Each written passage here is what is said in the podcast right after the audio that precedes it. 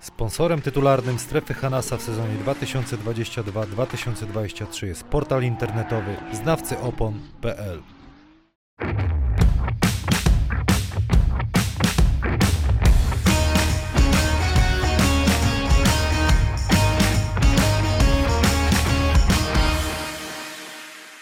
Cześć, Kamihana z tej strony, witam, Tarczyński Arena Wrocław. Chciałem wam powiedzieć, że dzisiaj oczywiście gościem będzie, tak jak widzicie w tytule, Jakub Karolak. Bardzo ciekawa rozmowa, szczera rozmowa o powrocie do zdrowia, bo tutaj to jest najważniejsze w jego przypadku, że kontuzja kolana mocno na niego wpłynęła, ale jest już blisko powrotu, wspominamy stare czasy. Zanim ta rozmowa będzie, zapraszam was na relacje z basketu Hanasa w Jaworze. Świetna energia, duże zainteresowanie dzieciaków, władz, szkoły, także było bardzo fajnie, ja dałem z siebie wszystko i to było coś pięknego, uwielbiam takie rzeczy robić. Zapraszam teraz na tą relację, a zaraz po relacji odcinek z Jakubem Karolakiem.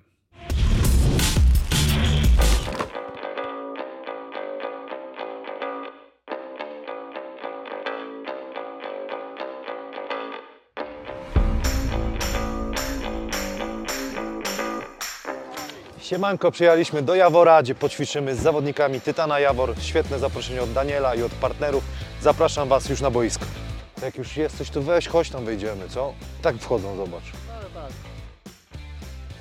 Ale takie chcę na Kuźnikach mieć boisko.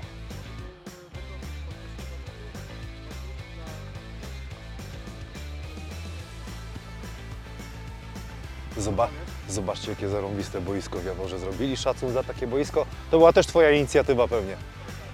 No ale ludzie kochają na koszykówkę wszędzie, także fani są wszędzie. Fajne boisko, polecam na każdym osiedlu, żeby takie było. Załatwimy. Idziemy. Właśnie, idziemy rozdać stroje, zobacz jakie piękne stroje. Miasto Jawor, zobacz co się dzieje. Takie piękne stroje robi nasza ekipa. Jawor jest gotowy, idziemy chłopakom wręczyć, od razu zbijamy, zapraszam.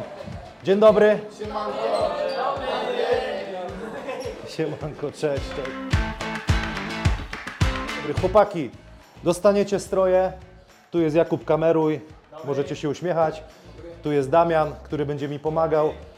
Dostaniecie stroje, przebierzecie się, wybiegniecie, zaczniemy oficjalną część, poćwiczymy rzeczy, które ja chcę zobaczyć, co robicie. Druga część to będzie walka o nagrody. Będzie MVP do wygrania, 300 zł w sklepie Basket Planet, koszulka Ja Jordan, dla najlepszego strzelca piłka Spaldinga, też koszulka Ja Jordan. Najlepszy walczak to nie tylko obrońca, czy ktoś dużo punktów rzuca, ale też osoba, która się po prostu stara. Chciałbym zobaczyć ludzi, którzy dzisiaj dają z siebie wszystko, ok?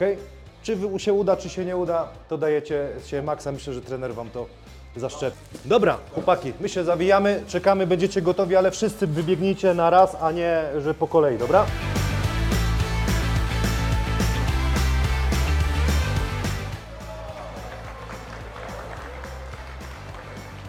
Witam wszystkich, zapraszam na środek, chodźcie tutaj. Przywitajcie jeszcze raz uczestników tego spotkania. Brawo. Teraz prawa ręka kozuje i prawa rzuca, jedziemy!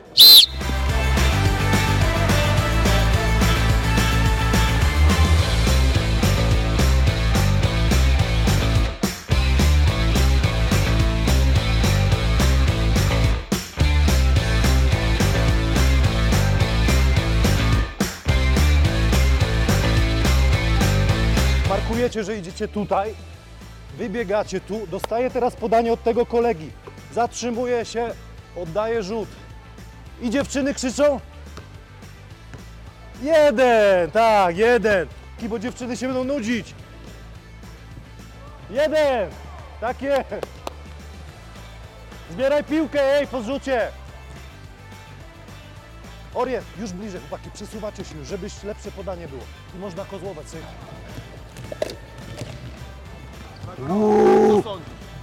Co sądzę? Że jest fajna energia, bo dzieciaki chcą pracować. Ja dzisiaj też daję dużo z siebie.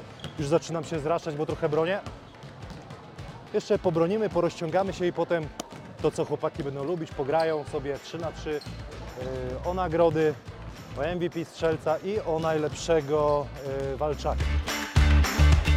I gracie w koszykówkę!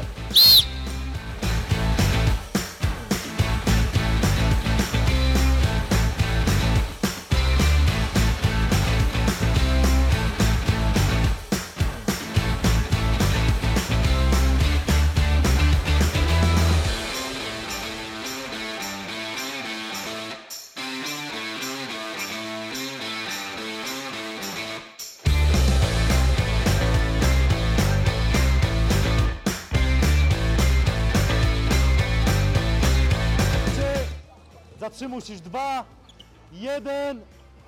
Graj.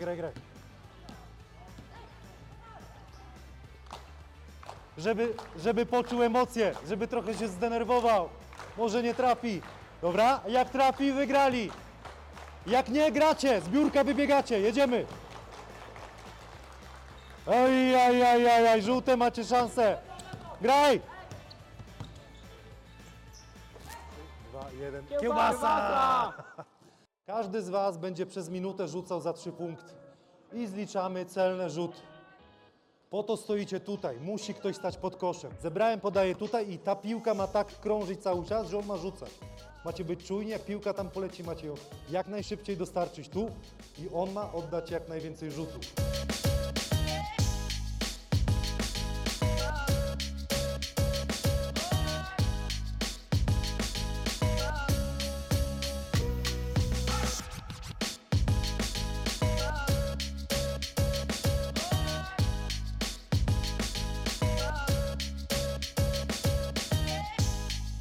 Ale piłka się pięknie kręci, widać, że to zawodowiec. Kuba, nagraj tą rotację piłki w slow motion.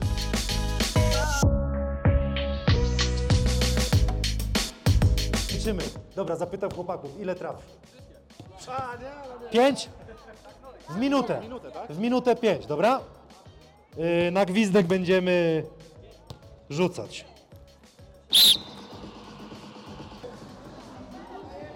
Panie burmistrzu, rzucamy! Rączka chodzi pięknie w tapczan. Uwaga, podajemy panu burmistrzowi. Boją się podać, boją się. Brawo, brawo dla pana burmistrza. Czy chce pan burmistrz coś chłopakom powiedzieć? Kochani, sport to zdrowie, to oczywiście. Cieszy mnie bardzo, że koszykówka nabiera miejsców. Daniel. Najserdeczniejsze życzenia i gratulacje pani dyrektor. Dziękujemy za odwiedziny. Ja dziękuję za zaproszenie. Naprawdę atmosfera. Bawcie o siebie, o swoje marzenia, grajcie w kosza. Nic dodać, nic ująć, a patrząc na to, jakie jest zainteresowanie tutaj i Daniela, i władz, może coś stworzycie w najbliższym czasie. Życzę wam z tego całego serca i my jedziemy dalej. Piotrek, gratulacje, chodź sobie tutaj, zrobimy zdjęcie, trzymaj voucherek, czapka dla ciebie, basketu Hanasa, możesz założyć ją, żebyś ładnie wyglądał, załóż ją. Brawa dla Piotrka, Michael Jordan. Kajtek, zapraszam cię Kajtek tutaj. Kajtek, chodź, tutaj sobie staniemy, znowu będą fajne zdjęcia. Piłka dla ciebie Spaldinga, że ładnie trafiałeś, trener Daniel, poproś, żeby ci ją napompował. Trzymaj ze mną tutaj, uśmiechy. Janek Szczygielski, gratulacje. Podobało mi się, jak pracowałeś od samego początku. Koszulka dla ciebie, ja Jordan. Jeszcze dodatkowo będziesz miał do wykorzystania, zostawisz mi swoje dane, albo jak sobie nie życzysz, albo rodzice, to przez trenera będziesz miał 300 zł do wykorzystania w sklepie Basket Planet. Możesz wybrać sobie, co chcesz. Uśmiechy. Możemy brawa dostać. Ja wam bardzo dziękuję. Że to zorganizowaliście panu Danielowi i rodzicom. Torcik jeden. Taki piękny tort, patrz co się dzieje. Ale mamy też specjalnie dla kolegi Radosława. Naprawdę? Ale żona będzie szczęśliwa dzisiaj, Mikołaj dzisiaj wieczorem jeszcze będzie. Kolegi Radosława. Rudy kasztan dla Radosława. Przepiękne, naprawdę, dziękujemy bardzo. Dziękujemy wszystkim partnerom, sponsorom, władzom miasta, bo były. I Daniel tobie, bo zawsze miło, że tacy ludzie są na miejscu. Może się spotkamy jeszcze raz. Ze swojej strony ja dziękuję. Chłopaki, jesteście wolni. Możecie podziękować moim pomocnikom, Kubie i Damianowi. Do zobaczenia, dziękuję bardzo.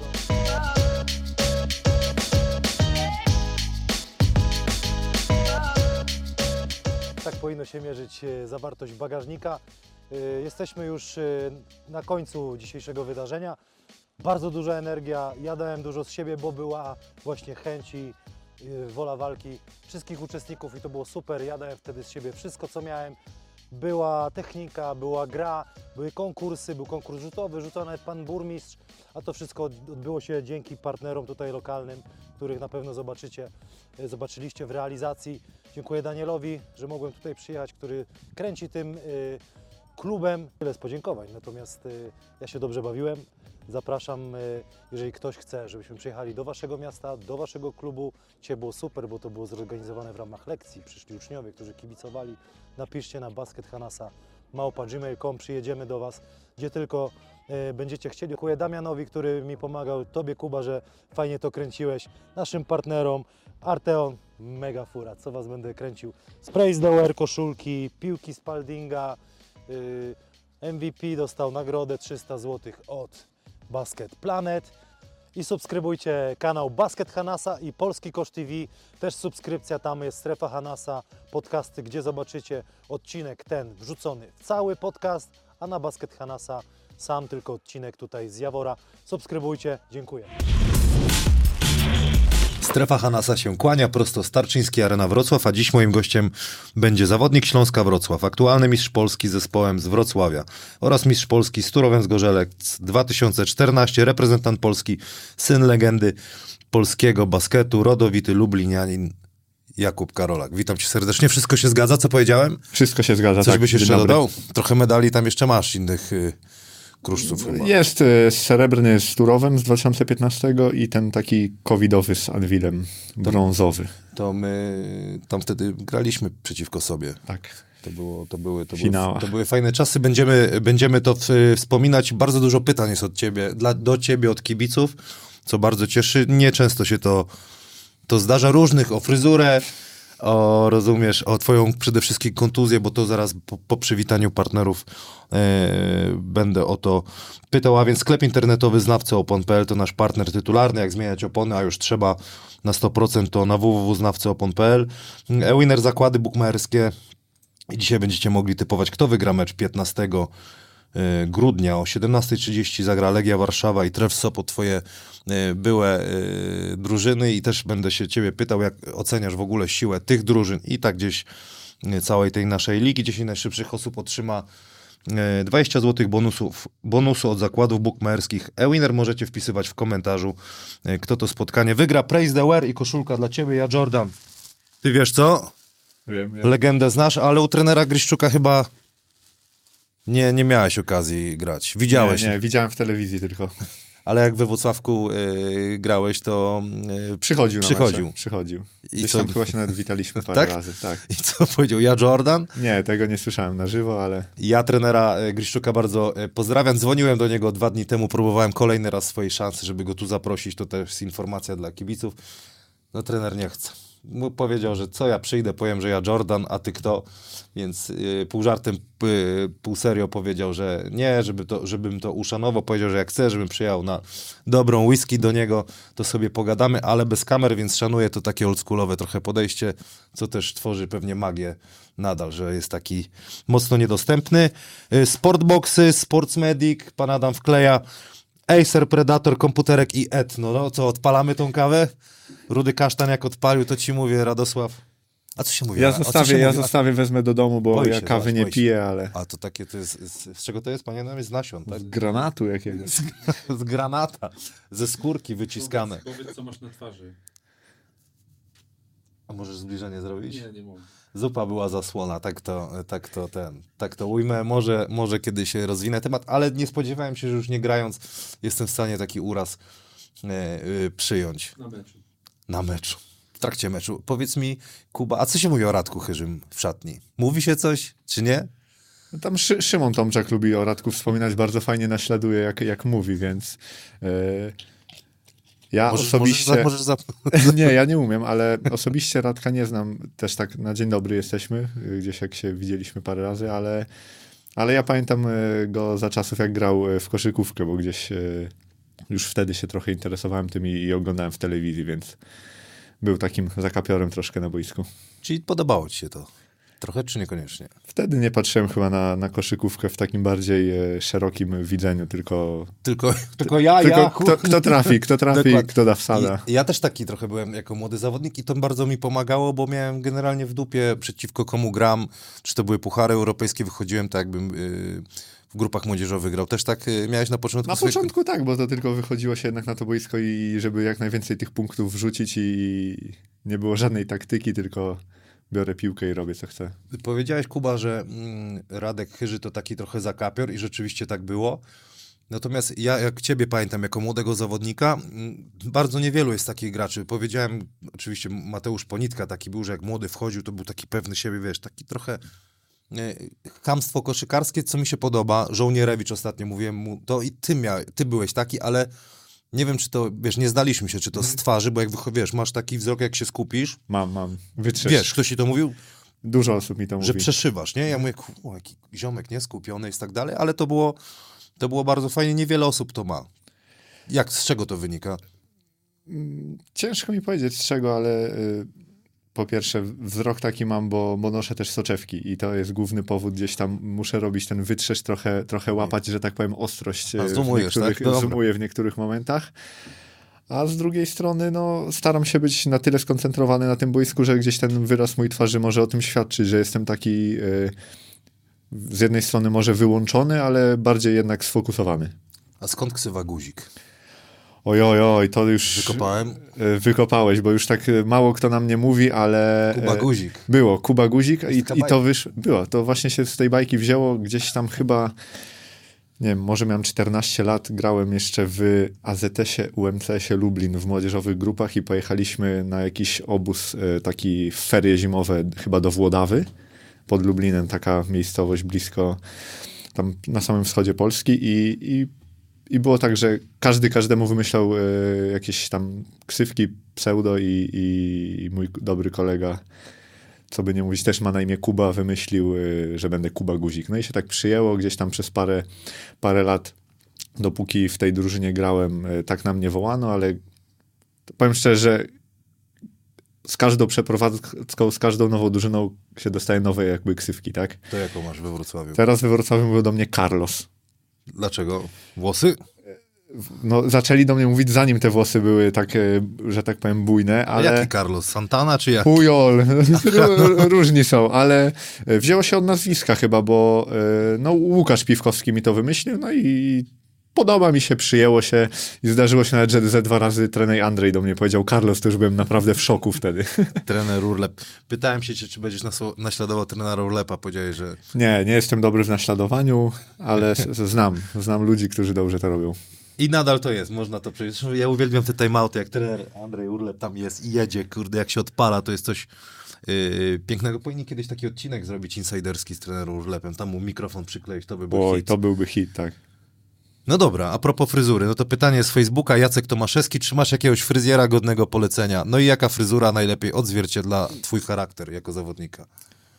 Co by nie mówić, to ostatni raz u fryzjera byłem 1,5 roku temu. Oprócz tego, że teraz trochę podciąłem tak z boku włosy. Ale sam rozumiem. Nie, mamy znajomego, który jest barberem, który gdzieś tam przyjechał akurat chyba były urodziny mojej żony, przyjechał do nas i mnie troszkę podciął, ale...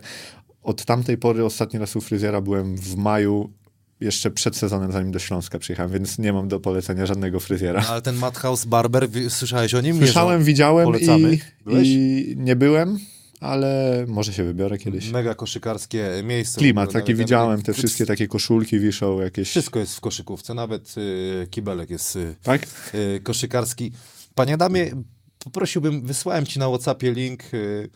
Bo jak popatrzymy, może pan Adam będzie ładnie klikał. Tak, Jezu. Ale wiesz co?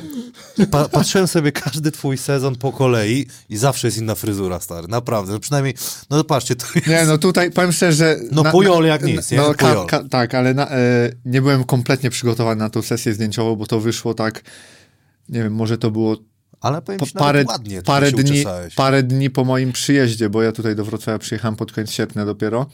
Dawaj następny sezon. I zostałem, że tak powiem, wzięty z zaskoczenia i nie miałem czasu, żeby się jakoś przygotować na tą sesję i było jutro zdjęcia, a ja tak mówię, Jezus Maria, wyglądam jak wyglądam. No mówię, no w takich włosach na boisko bym nie wyszedł, bo co by nie mówić, biegając one gdzieś tam. Ale jaki byś był klasykiem, stary, zrób to, kurczę, kiedyś. Na powrót. Panie Adamie, tutaj jest, kurde, widać, że się nie interesujesz koszykówką. Gdzie tu są? No właśnie gdzie? Ciężko chyba tutaj będzie. Daj, informacja. To trzeba by było chyba sezon po sezonie szukać. Dokładnie. Czyli musiał być na Śląsk. Trzeba było wziąć drużyny, Śląsk i później sezon wybrać. No, i pstrykać tam. Śląsk, pstryk. Nie, ale w takich włosach to na parkiecie by nie dało rady. Dwa sezony wstecz jeszcze. Jest Kuba. No, dobra. O. W takiej fryzurze nie dałoby rady, no dobra, na boisku. No ale skąd taki... Tu jest 21... 20-21, czekaj. Tu mamy Kubę. Na dole gdzieś. Jest Kuba na dole. No już zobacz, jaki kurde piękny cappuccino. No i to było z 3 miesiące po wizycie u fryzjera, tak? Okay. Jeszcze jeden cofnij. Od tamtego czasu nie było. Byłeś też łysy. Znaczy łysy nie, ale tak boki na krótko, góra nożyczkami. Ale to słuchaj, to lubisz tak się bawić? Nie, to pytam w ogóle bez żadnej szydery, nie? Z ciekawości. Mówiąc, jakoś to wyszło tak samo z siebie, bo miałem w planie kiedyś sobie zapuścić włosy, ale... go nie było wtedy. Musisz do Sopotu, do Legii, przepraszam. Dobra, panie Adamie, w Legii jeszcze inną miałeś fryzurę. W Legii miałem krótkie włosy. No jeszcze Legię znajdź, Legię 19-20 znajdź. Najlepsze jest to, że jak teraz ludzie, którzy mnie znają, nie wiem, od tego roku, to mówią, że lepiej mi w długich. Ci, co mnie jednak znają wcześniej, że miałem krótkie, to o krótkie i tak są podzielone opinie. Ale mówię, wyszło to samo z siebie, bo wyżej. Ale to jest zły sezon, bo to 19, jest Michał 20? Michalak. Nie, to następny. 20-21. To ja kazałem, przepraszam. Nie załadowało się. O. Było. Gdzie ty jesteś? Tutaj. No. Także co zdjęcie ten... Co to będzie za rok? No właśnie, co wy myślisz? Były warkoczyki, co jeszcze? Masz jakiś pomysł? Nie mam pomysłu. Tak jak mówię, no to wyszło tak jakby samo z siebie, bo zawsze gdzieś tam mówiłem, zapuszczę sobie trochę dłuższe włosy, ale gdzieś po tym 2, 3 miesiącu mówią mi, że wyglądam jak kasztan, tak? Takie śmieszne powiedzenie i mówię, dobra, spróbuję to jakby przetrwać. Miałem trochę problemy, bo gdzieś te włosy musiałem układać, trochę mi zawadzały, ograniczały mi trochę court vision na boisku, bo gdzieś tam wpadały, no ale później jakoś się do nich przyzwyczaiłem i póki co nie planuję, zobaczymy jak będzie, jak wrócę grać. O fryzurę, no bo kibice to zadali, przepraszam, ale muszę o zeszłoroczną fryzurę właśnie warkoczyki na Iverson, co było inspiracją i czy do niej wróci i tu ktoś mu odpisał go PJ. Nie wróci, Trajsa nie ma kto zapleść. Planowałem jeszcze do nich wrócić, ale nie opłaca mi się robić tego teraz, bo jednak to trochę czasu zajmuje, trochę trzeba o to, że tak powiem, dbać bardziej i dopóki jeszcze nie gram, to nie chcę za bardzo nic z tym robić, bo szkoda na to czasu i szkoda, że tak powiem... Dużo trzeba przy tym robić. Że tak. Dobra, już ten wątek zostawiamy, bo to nie jest podcast o fryzurach. Jak twoje zdrowie przede wszystkim? Twoje kolano, no bo to jest najważniejsza informacja dla kibiców Śląska, no ale kibiców twoich w Polsce. Ze zdrowiem już jest coraz lepiej. No nie będę ukrywał, że ta kontuzja była dosyć ciężka, dosyć taka bolesna i wiązała się z, że tak ujmę to, z wieloma komplikacjami, bo mało kto o tym wie, ale 2 tygodnie po zabiegu zaraziłem się gronkowcem. Ten mecz, na który przyjechałem, 5. chyba finałowy, to o 11:00 zgarnął mnie tata ze szpitala w Łodzi i przywiózł mnie na mecz gdzieś tam. Wypisałem się trochę na własne życzenie i następnego dnia już wróciłem z powrotem do szpitala, bo musiałem 2 tygodnie spędzić na antybiotykach, żeby tą bakterię jakoś, tą całą infekcję jakoś zwalczyć. No i było ciężko, no bo mówię, 2 tygodnie po... Zdążyłem się wyrehabilitować może 10-12 dni i dopadła mnie taka ekstremalna gorączka, ekstremalne bóle i musiałem wrócić tam do Łodzi, musieli mi otwierać kolano, ranę całą, całą bliznę, że tak powiem, rozszerzać, wypłukiwać tą całą ropę, która się tam znalazła i nie było to za ciekawe i wiązało się to z tym później, że 2 tygodnie na antybiotykach w szpitalu, na kroplówkach, a później 20 albo 30 dni na tabletkach, dopóki gdzieś tam poziom CRP mi nie spadł do limitu. Ale to było zagrożenie gdzieś tam życia? Aż tak myślę, że nie. Życia nie, ale czytałem sobie o tym, że niełatwo dostać sepsy w takim wypadku, w takim stanie, a poziom CRP gdzieś tam oscyluje zawsze w granicach 0,5, a ja miałem 300, więc taki stan zapalny był taki, że ja ciężko mi to jakoś opisać, jakie to było uczucie, ale jak rodzice wieźli mnie gdzieś tam do szpitala razem z moją żoną, to czułem się naprawdę źle, bo to każdy dół w ulicy, każdy coś to, wyłem z bólu, stękałem, bo to było naprawdę takie ciężkie. Współczuję ci bardzo, a to jakby to zakażenie jeszcze opóźnia, jakby ma wpływ na to, że dłużej wracasz dzisiaj? Na pewno ma jakiś wpływ, bo przeszkodziło mi ono trochę w tej początkowej fazie rehabilitacji, która jest de facto najważniejsza i blizna, którą mi otwierali wtedy w Łodzi jeszcze przed ostatnim meczem finału, zamknęła mi się tak, że przestało z niej lecieć pod koniec lipca. Więc ja miałem 3 miesiące prawie otwarte, żywe kolano i też nie można było z nim na tyle manualnie pracować, że wszystko dookoła, byle było mijać to miejsce, bo nie wolno było doprowadzić do ponownego zakażenia, a z tym gronkowcem walczę do dzisiaj, bo w zeszły poniedziałek to było, jutro minie 2 tygodnie, miałem kolejny delikatny zabieg, bo ta bakteria cały czas gdzieś we mnie siedzi, cały czas się sączy. Pod koniec września znowu mi się otworzyła i normalnie ciekła mi żywa, żółta ropa. Antybiotyki nie pomogły, takie doustne, więc trzeba było to chirurgicznie otworzyć, wyczyścić, powycinać nadkażone tam tkanki i zadziałać antybiotykiem miejscowym. Mam teraz w kolanie takie granulki wpuszczone, one się rozpuszczają. Na szczęście nie przeszkadza mi to w rehabilitacji, bo gdzieś tam cały czas byłem w treningu, ale ostatnie 10 dni nie ruszałem, że tak powiem, nóg. Ale od 2 dni dostałem już zielone światło i jestem zaskoczony, bo czuję się lepiej niż czułem się przed tym zabiegiem. Myślałem, że to jednak nie spowolni, ale widać, że chyba to już, mam nadzieję, za mną, bo to kolano w końcu czuję, że jest moje. A Kuba, realnie wrócisz w tym sezonie? Tak. Ja myślę, że nie chcę tu żadnych deklaracji ani dat obiecywać, bo przy takiej kontuzji to nawet bez tych komplikacji ciężko powiedzieć, jak ciało się zachowa, ale ja celuję w początek lutego. Okej, no to jeszcze trochę czasu masz, kurde, brzmi naprawdę poważnie. To, a jak ty psychicznie to dźwigasz? Bo to jest, wiesz, sam przerabiałem temat, to jest walka cały czas z głową. No, nie będę ukrywał, że było bardzo ciężko, bo na tyle byłem uziemiony na początku, że cały dzień leżałem, że tak powiem, na kanapie, tak? Umyć się to raz na 3 dni, żeby tylko się nie ruszyć, bo to był taki ból. Ciekawostka jest taka, że miałem przy łóżku postawiony wielki wazon, i załatwiałem się do niego, żeby nie chodzić do toalety, bo... Do wazonu teraz się ten ładuje, czy do kaczki? W szpitalu do kaczki, w domu nie było kaczki. Pięknie.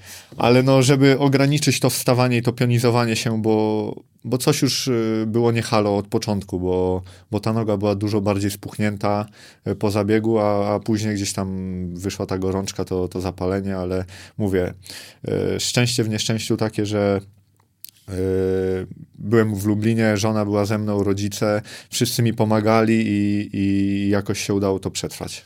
Fajnie, że właśnie o tym mówisz, o tych kulisach, wiesz, bo są takie sprawy, których, wiesz, nie wszyscy mówią, a to jest problem, nie? No tak. To jest problem. Kto bardzo, wspomniałeś o rodzinie z tatą twoim też, gdzieś tam od czasu do czasu popiszę, pozdrawiam go serdecznie.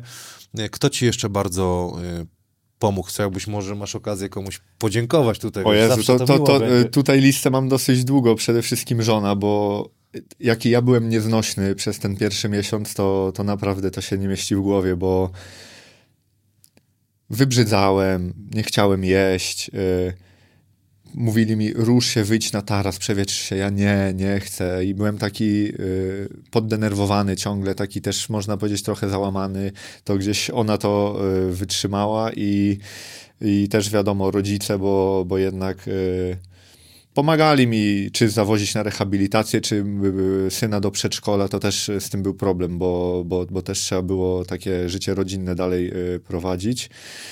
Duże podziękowania mam i duży szacunek dla Kuby Majewskiego z Lublina, który się mną zajmował przez tam pierwsze 4 miesiące rehabilitacji, bo mimo, że też nie mogłem zbyt wiele robić, to stawał na głowie, żeby mi pomagać i chciałbym podziękować za wspólne pokaziki, które ze mną robił. Pokaziki, tak nazywaliśmy nasze rehabilitacje. I co? No, dużo mi też pomogły rozmowy z chłopakami, którzy mieli kontuzje przede mną, takie same, bo Przemek Żołnierewicz właśnie był u ciebie ostatnio, to ten sam profesor go operował, on miał identyczną kontuzję jak ja i też... Przepraszam, jak się nazywa ten profesor? Marcin Domżalski. Okej, może ktoś będzie chciał skorzystać albo... I Przemek miał tą samą kontuzję co ja, ten sam profesor go operował i też mi mówił, czego się spodziewać, w którym miesiącu jakieś progresy i jak to wygląda za kulisów, tak jak ja teraz opowiadam, więc... Jakieś swoje doświadczenie teraz zebrałem, jeśli chodzi o przeżywanie takiej kontuzji, o rehabilitację. Jestem jakby bardziej świadomy tego, jak kolano, że tak powiem, jest ważne, bo nawet jak skręcisz kostkę, zerwiesz Achillesa, będziesz miał jakąś inną, dosyć poważną kontuzję, to jednak to kolano, to ciężko jest bez kolana chodzić, bo no ja miałem ogromne problemy. Ja się później bałem, jak odstawiałem kulę, to się bałem postawić pierwszego kroku. No to naprawdę jest dużo blokad takich psychicznych. Gdzieś później kolejne takie bariery typu podskoczenie na tej nodze albo zejście po schodach, bo to naprawdę człowiek od nowa uczy się chodzić, od nowa uczy się wszystkich takich, całej lokomocji. Bo... Fajnie, że to mówisz, bo wiesz, młodzi ludzie też tego będą słuchać, czy rodzice i wiesz, będą, jeżeli przechodzą przez coś takiego, to wiedzą, że... Jakby ktoś właśnie miał problem z kontuzją, to niech śmiało pisze, bo coś tam poradzę, że tak powiem. Może jakiegoś takiego, poradnik jakiś taki otworzysz na jakieś, wiesz, takie rzeczy czasami się wydaje, dzisiaj to jest wielki problem dla ciebie, a kiedyś może to być gdzieś tam twój, jakby nie wiem, no jak to nazwać. Że wykorzystasz to w jakikolwiek sposób. Myślę, że tak, Proszę?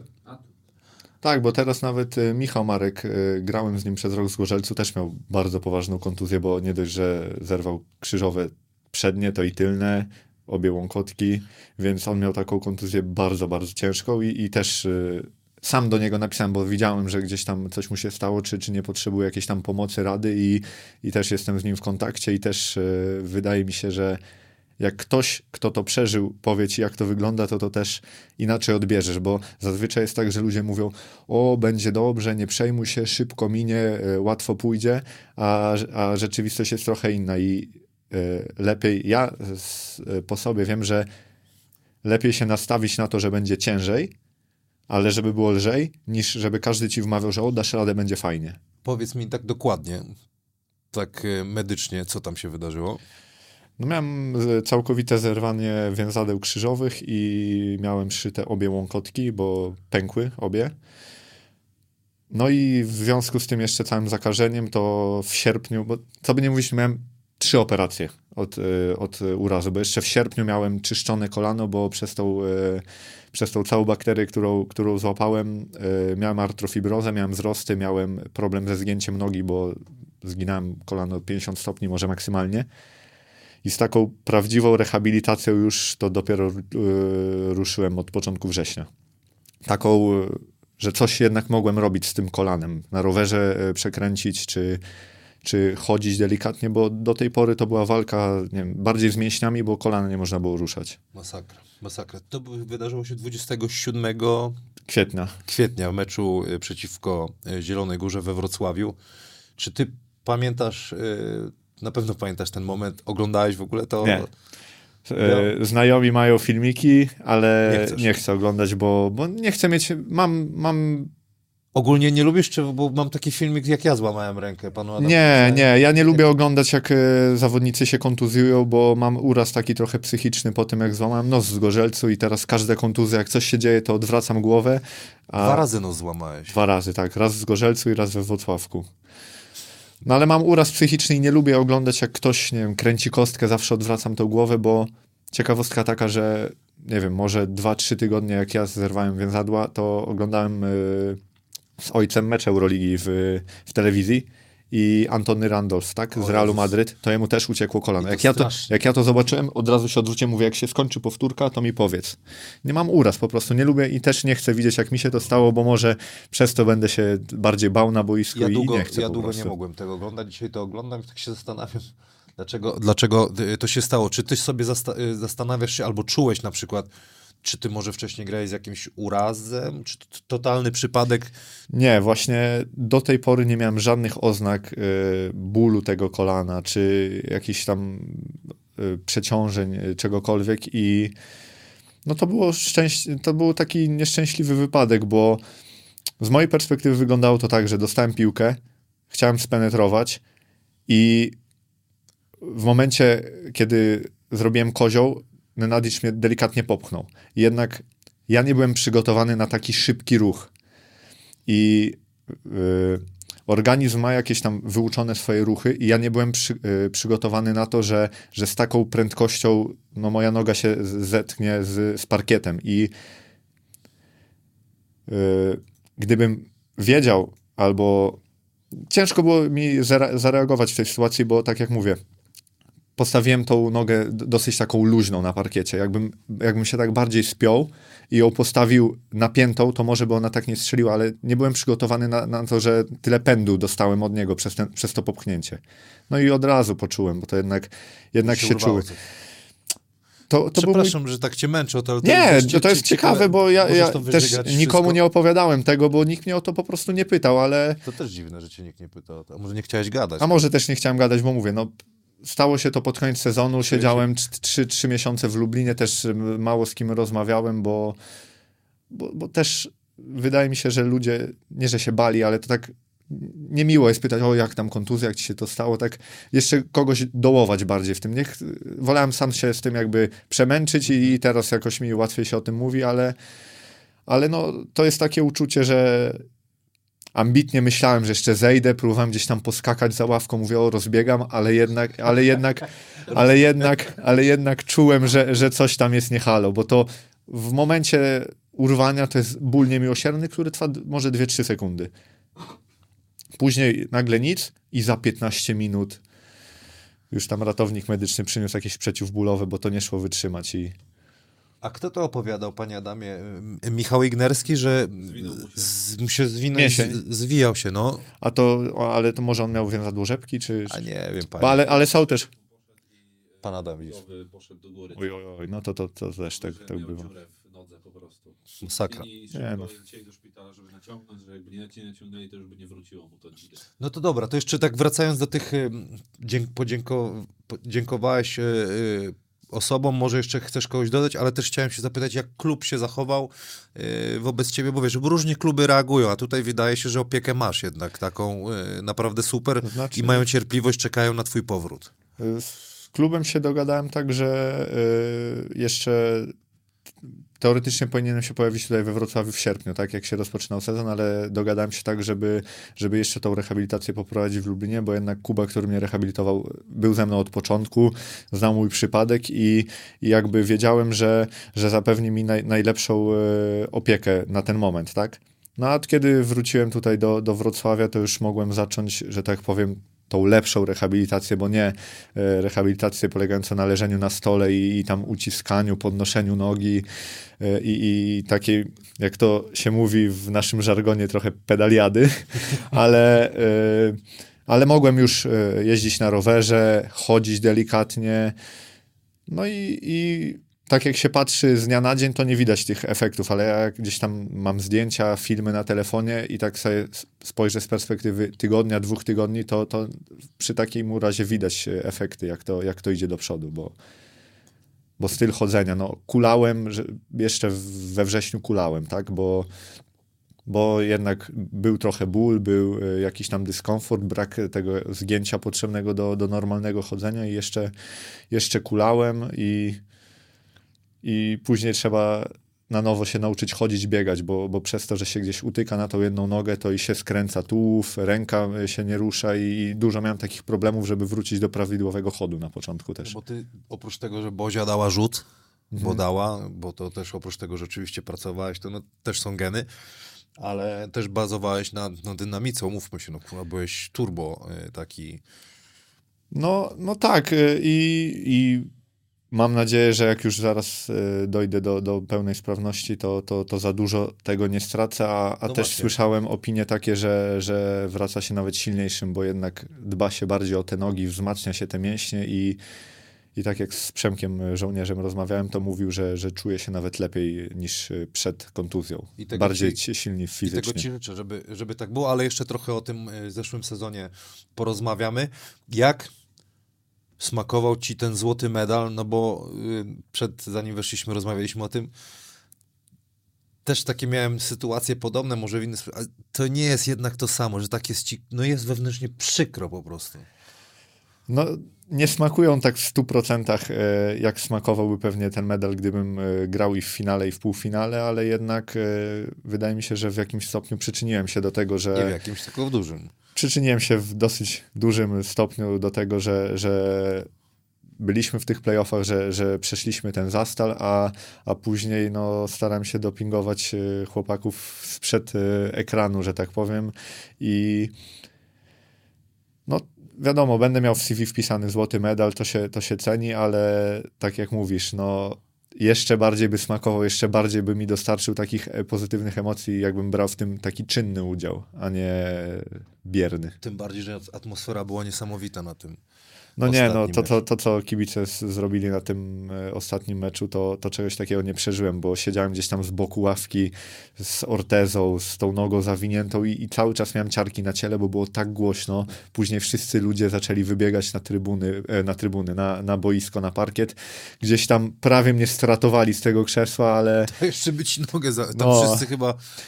gdzieś tam stanęli dookoła jakiś ochroniarz, ktoś tam, żeby mnie tutaj nie przewrócili, ale takiego meczu na żywo jeszcze nie przeżyłem. Ale na imprezę nie poszedłeś chyba, bo tam, czy poszedłeś? Nie, ja już miałem dosyć, ja już po meczu... Bo to wyrzucił kulę od razu. Co ciekawe, to jeszcze po ostatnim, jak już tam emocje trochę opadły, to mieliśmy taką sesję zdjęciową z pucharem po meczu, to ja, że jeszcze chodzić to nie mogłem praktycznie w ogóle, to na takim wózku czarnym, na którym się przewozi, wieźli mnie przez całą halę do tego pokoju, gdzie mieliśmy zdjęcie i nawet siedzę na tym wózku na zdjęciu gdzieś tam z pucharem. To takie dosyć śmieszne jest. To będziesz miał, kurczę, co wspominać kiedyś z tatą, jak sobie zasiądziesz, pewnie dużo rozmawiacie. O tatę jeszcze będę pytał, o Śląsk. Chciałem się ciebie jeszcze jedną rzecz zapytać, ale tutaj w międzyczasie zadam pytanie od kibiców. Już się ciebie pytam.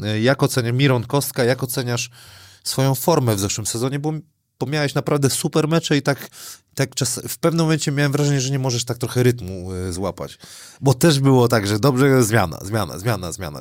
No tak, ciężko mi samemu siebie oceniać. Wiadomo, że ja wychodzę z takiego założenia, że zawsze może być lepiej, tak? Miałem kilka dobrych meczów, kilka słabszych, ale tak jak ty mówisz, że ważny jest też ten rytm i też rola, że tak powiem, w drużynie, tak? Bo zdarzają się mecze, kiedy tych piłek jest więcej, zdarzają się mecze, kiedy tych piłek jest mniej. Wszystko jest uzależnione od tego, jak się przygotowujemy pod danego przeciwnika, więc to też ciężko tak oceniać sprzed ekranu, że ten zagrał dzisiaj gorzej, bo rzucił mniej punktów, ten zagrał lepiej, bo też na przykład na serię ze Stelmetem miałem za zadanie kryć Zyzia, tak?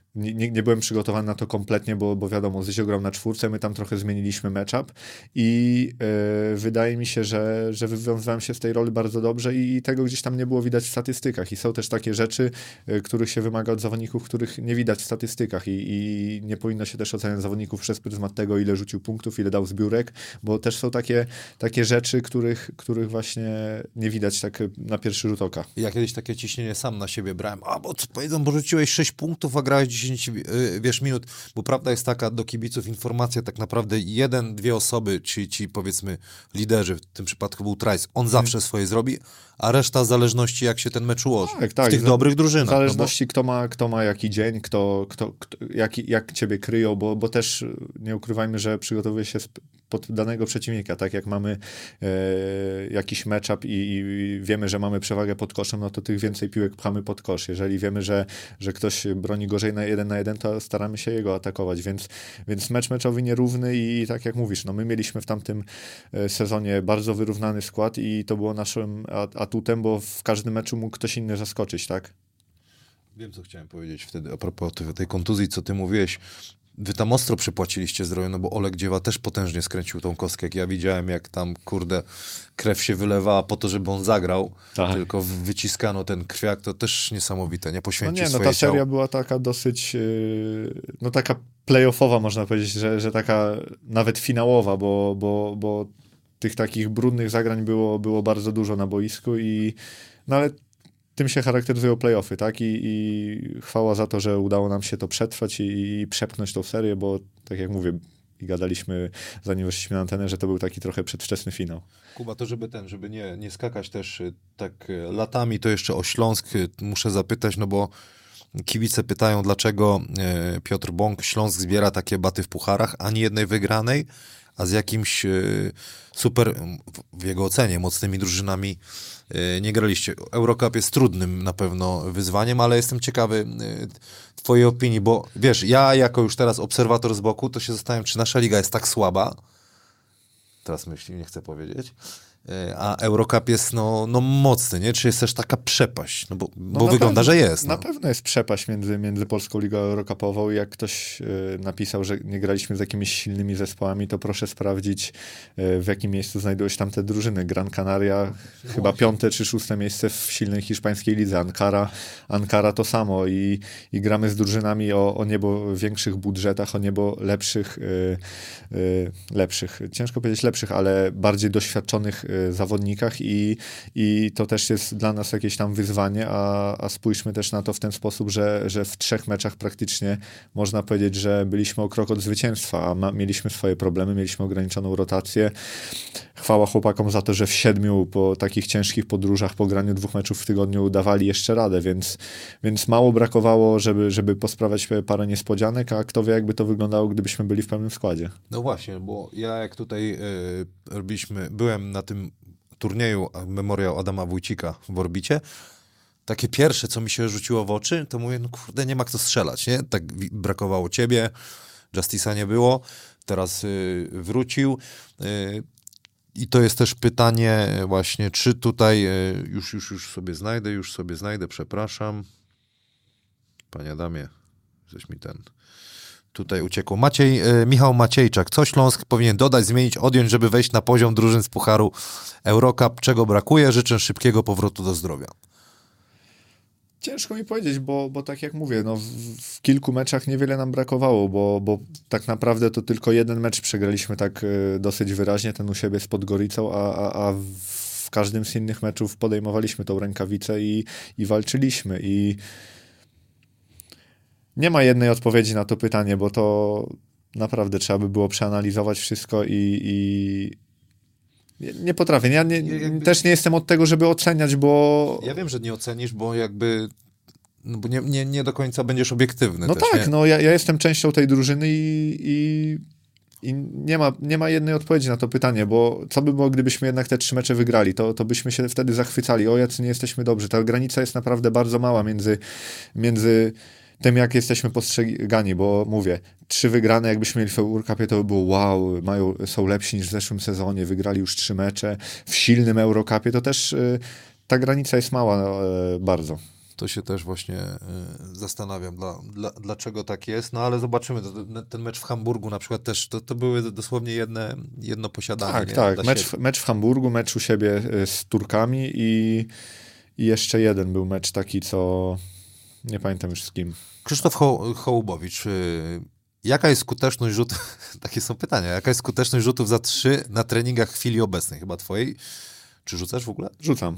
Czy po powrocie Kuby nie będzie zatoszno w Śląsku na obwodzie? I to jest dobre pytanie, bo jeżeli masz wrócić w lutym, to nie wiem, ktoś będzie musiał polecieć. Zakładam, że to nie będziesz ty, że ty będziesz brany pod uwagę, bo jest Bips, tak? Bo rozumiem, że to jest strzelec, bo ja śmignął mi tylko gdzieś tam. Ale ludzie się... Justin jest bardzo ma pecha w tym sezonie, bo nie dość, że bardzo długo walczył z poprzednią kontuzją, to teraz mu się przydarzył ten drobny uraz, ale... I miesiąc przerwy znowu chyba. Nie, aż tyle. Z tego co wiem, to nie, ale bardzo ciężko pracuje nad tym, żeby wrócić i naprawdę, bo razem się, że tak powiem, rehabilitujemy w jednym czasie, trenują i wszystko i widać, że naprawdę mu bardzo na tym zależy, żeby być w dobrej formie. No brzmi, że masz dobry z nim kontakt, ale bardziej mi zależy na tobie. Obawiasz się, że nawet, że będziesz zdrowy, nie będzie miejsca do grania. Szczerze. Znaczy, nie obawiam się, bo wiem też w jakiej znajdę się sytuacji, że też nie oczekuję tego, że wrócę po 8 miesiącach przerwy i zacznę grać po 30 minut w meczu i być jakimś pierwszoplanowym zawodnikiem. Wiadomo, że do tej formy mam nadzieję, że dojdę w miarę szybko, że nie będę potrzebował dużo czasu, żeby na nowo nauczyć się grać przeciwko innym zawodnikom, grać na tym kontakcie, ale... Co sobie wywalczę, jak będę się prezentował na treningach, to tyle dostanę i wychodzę z takiego założenia. Ja jestem, może przekonany nie mogę być, ale sam pamiętam, jak po kontuzji wracałem i też trener Urlep mnie wpuszczał, on bardzo docenia takie, miałem takie wrażenie, że ludzi, którzy pracują, czekają i on na 100% da ci szansę. Tak. Też. I wejdziesz w rytm, najważniejsze playoffy będą, nie? Żebyś na playoffy był w pełnym gazie. Mi też jest ciężko na dzień dzisiejszy powiedzieć, jak ja będę wyglądał na boisku, bo jeszcze nie mam pozwolenia na grę na kontakcie. Jedynie co robię, to gdzieś tam rzucam po delikatnym ruchu jakieś zmiany kierunków biegu, podskoki.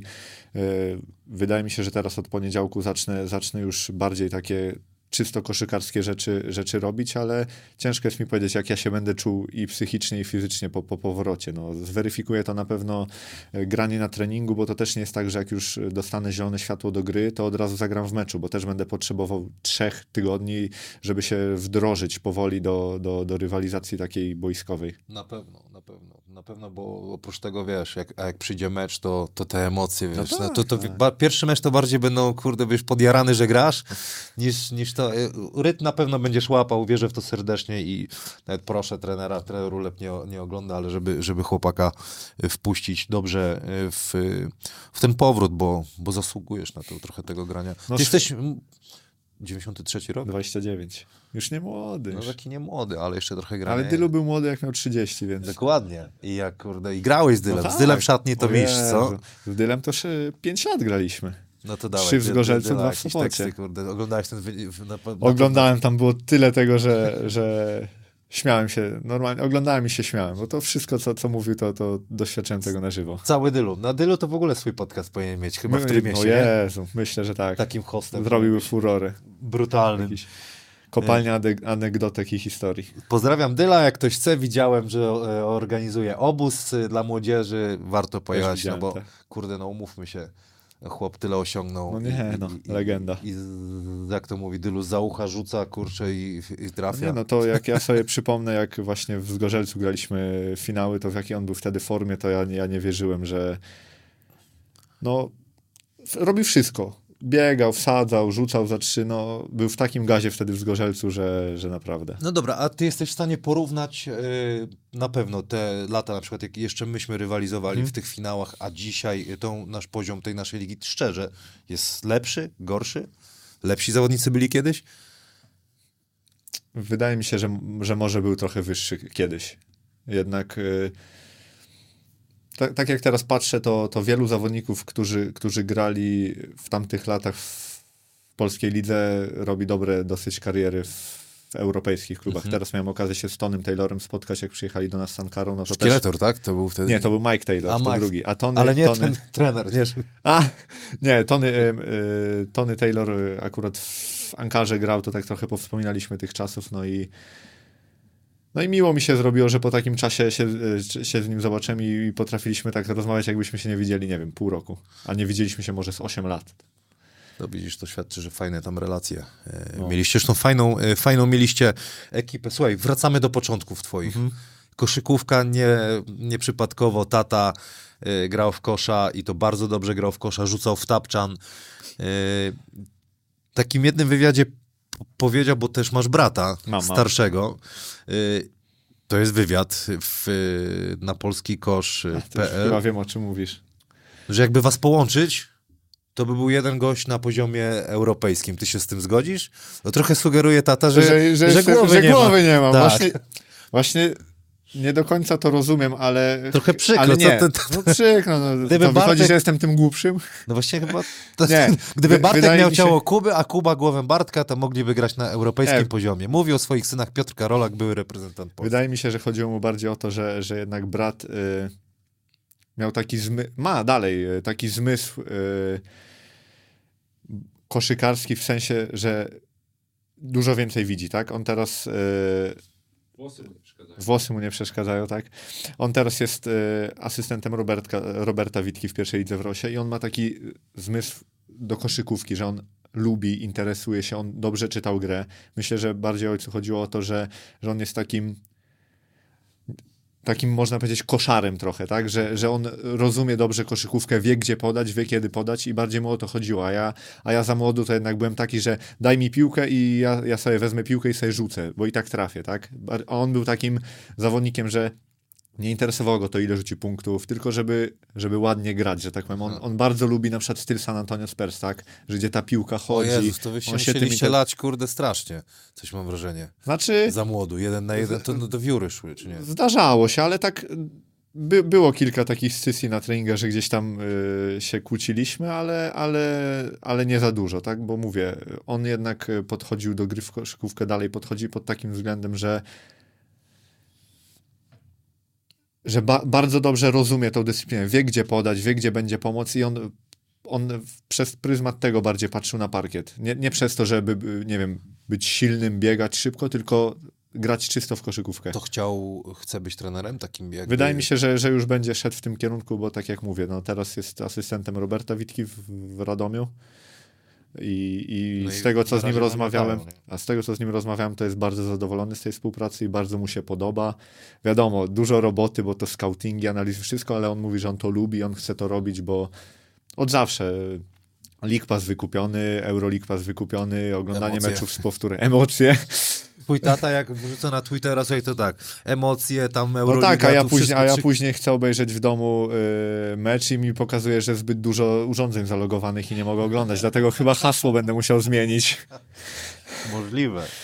Możliwe, że tak. Nie, ale dużo u nas jednak w domu ogląda się wszelakich sportów i z jednej strony to bardzo fajne, bo mamy o czym zawsze gadać, ale z drugiej strony, jak się do nas przyjeżdża, to jest tylko koszykówka. To fajnie, czy nie? Teraz jak patrzę z biegiem czasu, to fajnie i niefajnie, bo też jak się wraca, to można by było porozmawiać o czymś innym, tak? Wiadomo, że koszykówka jest dużą częścią mojego życia brata, życia ojca i dopóki tam razem mieszkaliśmy, no to żeby nie skłamać, no jak było, no oglądaliśmy po 5-6 meczów dziennie, tak? Czyli ale teraz się, zmienia się perspektywa życia, tak? Żona, dziecko i to też ja się nauczyłem po sobie, że już tych meczów staram się mniej oglądać.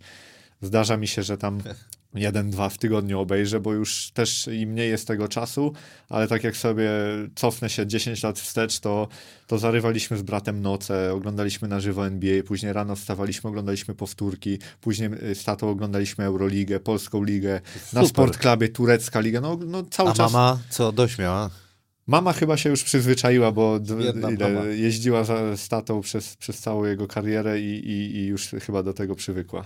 To czyli teraz na święta to Bartek z tatą analizują, a ty w kuchni pierogi będziesz lepił. Nie, na święta to chyba nie uda nam się wrócić do domu, bo mamy mecz z Ostrowem, więc... A no tak. Więc teściowa chyba teściowa przyjeżdża do nas i tutaj spędzimy święta. No to fajnie. A powiedz mi jeszcze a propos taty, czy miałeś takie poczucie, że chcesz mu coś za każdym... Czy może masz nadal... Co, jak jest mecz, będziesz grał i grałeś, chcesz mu udowodnić za każdym razem? Nie, Jakby tata wywierał presję, czy bardziej wspierał? Znaczy, Ogólnie to nie mam żadnej presji. Wiem, że tata bardzo przeżywa mecze. Zawsze często po meczach pisał, jak tam, co tam, dlaczego, jak tam było, jak ci się grało i w ogóle. Wiadomo, jak się zagrało gorzej, to nie za bardzo chciało się o tym gadać, odpisywać, więc udawałem, że nie widziałem wiadomości. Katował cię, tak? Katował. A mogłeś, synu, tam... No wiadomo, jak to ojciec grał, miał swoją tam karierę, dużo grał, dużo poświęcił koszykówce i teraz chce, żebym ja był jak najlepszy i ogląda, wiadomo, wszystkie mecze, stara się przyjeżdżać i bardzo, bardzo to doceniam, ale nie miałem czegoś takiego, że chciałem mu za wszelką cenę coś udowadniać. On był też moim trenerem w juniorach starszych, nawet chyba w drugiej lidze, jak w Lublinie grałem, to się zdarzało, że się trochę tam żarliśmy, ale ta relacja jest bardzo fajna, że tak powiem. Ale to dobrze i fajnie, że o tym mówisz, bo nawet w perspektywie czasu właśnie jak takie relacje wyglądają. Jakby tej młodzieżowej koszykówce wszystko spędziłeś w Lublinie. Oprócz ostatniego roku, bo już wtedy po maturze się wyprowadziłem, gram w Dąbrowej Gruncie w pierwszej lidze, to jeszcze był ostatni sezon U20. Tego to ja tak, i tam zdobyliśmy srebrny medal w U20. Ale chcę zapytać się ciebie, bo rywalizowałeś między innymi przeciwko trenerowi Szambelanowi, tak. Przeciwko Stalowej Woli, który stworzył później tą legendarną ekipę, dobrze mówię, do Hamburga. Tak. I ciebie tam zabrakło, a z tego co wiem, no to potrafiłeś właśnie przeciwko tej drużynie i po 40 punktów rzucać. Czy ty się czułeś pominięty wtedy? Na pewno było mi bardzo przykro, bo wiadomo jak to młode chłopaki podchodzą do takich wydarzeń. Ja byłem na ostatnim obozie przed wyjazdem do Hamburga, było nas 14 i ja i Sebastian Kowalczyk nie pojechaliśmy na te mistrzostwa. Gdzieś tam naprawdę bardzo to przeżyłem. Każdego z zawodników, który tam pojechał, kariery, przygody z koszykówką potoczyły się inaczej. Jedni grają dalej, jedni nie grają, inni grają w niskich ligach. Ja jestem na tym poziomie, na którym jestem i no było mi naprawdę przykro, że ominęła mnie taka impreza, ale no czasu nie cofnę. Robisz swoje. Robię swoje i no tak miało być niestety. Powiedziałeś o Dąbrowie Górniczej, to pierwsza liga, to co to był za pomysł, żeby tam pojechać? 31 występów Wikipedia donosi, a wszyscy nie korzystają z Wikipedii. No to był taki pomysł, że akurat w tym moim ostatnim sezonie w drugiej lidze, to był też chyba U18 wtedy byłem i graliśmy z Dąbrową Górniczą jakieś półfinały czy ćwierćfinały Mistrzostw Polski i po którymś tam z meczów podszedł do mnie, już nawet nie pamiętam, który trener, czy jakiś działacz, że chce mój numer telefonu. Mówię, dobra. I tam podałem i skończył się sezon, dostałem telefon z propozycją. To był taki... Byłem już po maturze, tak? Więc już wiedziałem, że albo wyjadę gdzieś już grać, bo w Lublinie nie za bardzo... No było to nowum, ale to jednak była druga liga. Chciałem spróbować czegoś dalej, a akurat w Dąbrowie Górniczej grał wtedy Grzesiu Grochowski, z którym de facto rywalizowaliśmy. On grał u trenera Szambelana za lat młodzieńczych i... No i tam i to była, że tak powiem, moja pierwsza propozycja i na tyle byłem podekscytowany, że nawet nie czekałem na coś innego, tylko od razu podjąłem decyzję, że wyjeżdżam. Wydaje mi się, że tak. A ty czułeś się od początku, czy nawet tata ci mówił, czy inni, że ty jesteś jakby materiałem na ekstraklasę, na karierę taką, jaką się zrobiłeś? Znaczy, czy to jakoś tak innym ciężkie torem? Pytanie, ale ja wiedziałem, że będę chciał grać w koszykówkę, no poświęciłem całe dzieciństwo na tym, bo nie mało kto wie, jak wygląda dzieciństwo takiego chłopaczka, który jednak trenuje. Nie ma... To powiedz. No to tak, większość moich rówieśników, każde ferie wyjazd na narty, każdy weekend gdzieś wyjazd, a my ferie, obóz, weekend, mecz, jeden w sobotę, drugi w niedzielę, bo to jak ktoś był w miarę wyróżniającym się zawodnikiem, to grał w U16 i na przykład w U18. Codziennie treningi, szkoła, wszystko. Tam nie było czasu na nic. Nie było czasu na jakieś, że tak powiem, przyjemności. Ja wiedziałem, że chcę się temu poświęcić i teraz, że tak powiem, zbieram tego owoce, można powiedzieć, bo mam pracę, którą kocham, za którą mogę się utrzymać na dosyć dobrym poziomie i która sprawia mi przyjemność, bo nie wszyscy mogą... pracują w branży albo lubią swoją pracę na tyle, na ile ja lubię koszykówkę, tak? I ja już wiedziałem od kiedy zacząłem, myślę, że jak miałem 14 czy 15 lat, że chciałbym być naprawdę koszykarzem. No i tak naprawdę to wszystko nabrało tempa w Zgorzelcu 2013-2016. Tam, jak patrzę sobie teraz, to najwięcej występów jakby w tej drużynie. Tak, tak. Sumując, nie? Mhm. Opowiedz o tym okresie w Zgorzelcu, bo to był dobry okres dla klubu ze Zgorzelca. I Mistrzostwo Polski, Euroliga, aha, kibice. Tam jest naprawdę też środowisko bardzo... I grałeś jeszcze na tej legendarnej hali. Grałem. Finały z wami graliśmy, tak gorąco było. O Jezu, jak się podupielało, to tak, już wiesz, na rozgrzewce. No, nie, no...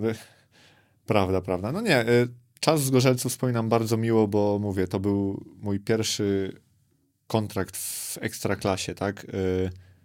Miałem 20 lat, to też byłem takim młokosem trochę, też trochę na nieznane wody wypływałem, bo nie wiedziałem, z czym się to będzie wiązało, ale no mówię, w pierwszym sezonie graliśmy w lidze VTB, dla mnie, gdzie grałem w drugiej lidze, w pierwszej lidze, wylot na przykład do Kazania, samolotem, hotel, hala na 10 tysięcy, dla mnie to było coś takiego naprawdę wow i mimo, że tam miałem 20 albo 21 lat, to trener Rajkowicz znalazł dla mnie jakąś tam rolę, bo zdarzało się, że wychodziłem nawet w pierwszej piątce, jak oczywiście coś zwaliłem, to była baza do końca meczu, jak grałem dobrze, to się zdarzyło jeszcze wejść. Stop teraz, trener Rajkowicz, niesamowity wulkan energii, chętnie bym z nim porozmawiał, bo wydaje się, że bardzo w porządku facet, ale czy też zrył ci trochę beret, wiesz, zrył, tak? Znaczy... Bałkańskie klimaty wjechały ci do czaszki. Nie wiem, czy nazwać to, że zryłem beret, ale wydaje mi się, że byłem najmłodszy w drużynie, tak? Wiadomo, że najmłodszych to tam się jebie trochę, no, tak? Ale nie no tak, ale wydaje mi się, że on sobie wziął za jakiś taki plan, żeby... trochę, nie wiem, nie żeby wywierać na mnie presję, ale żeby jakiś charakter mi ukształtować. On mnie za każde małe błędy, za to, że gdzieś nie podałem, albo on potrafił mnie wyrzucić 2 razy z treningu i ja nie wiedziałem, jak mam się zachować, tak? I ja za co nie wiesz, za błąd po prostu.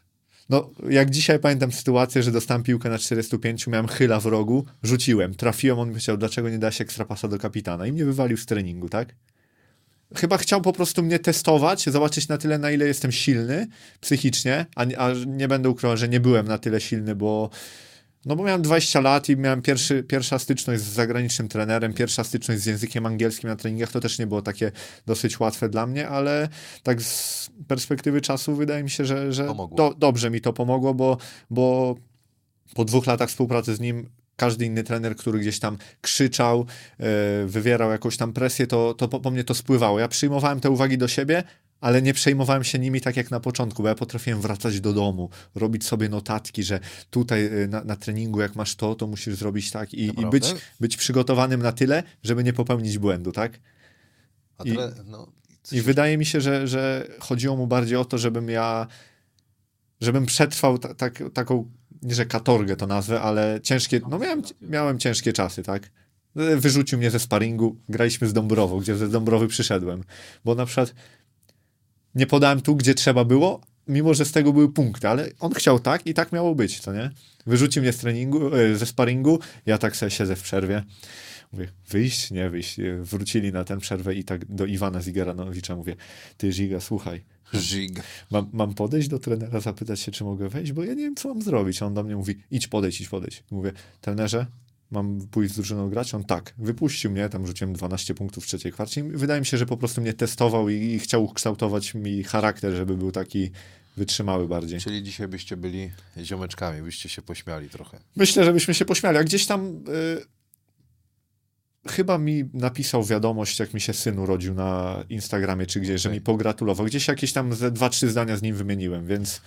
No ja ci powiem, że z perspektywy czasu, jak już wiesz, już tam wygasiłem reaktor, to zupełnie inaczej patrzę na tę sytuację. Jak wtedy, wiesz, po prostu myślałem, że rozpierdzielę kogoś, a dzisiaj z tego śmieję, a nawet mówię, że to mi się nawet przydało. Nie? No ale ja też właśnie patrzę na to z tej strony, że coś jest po coś, tak? I ja...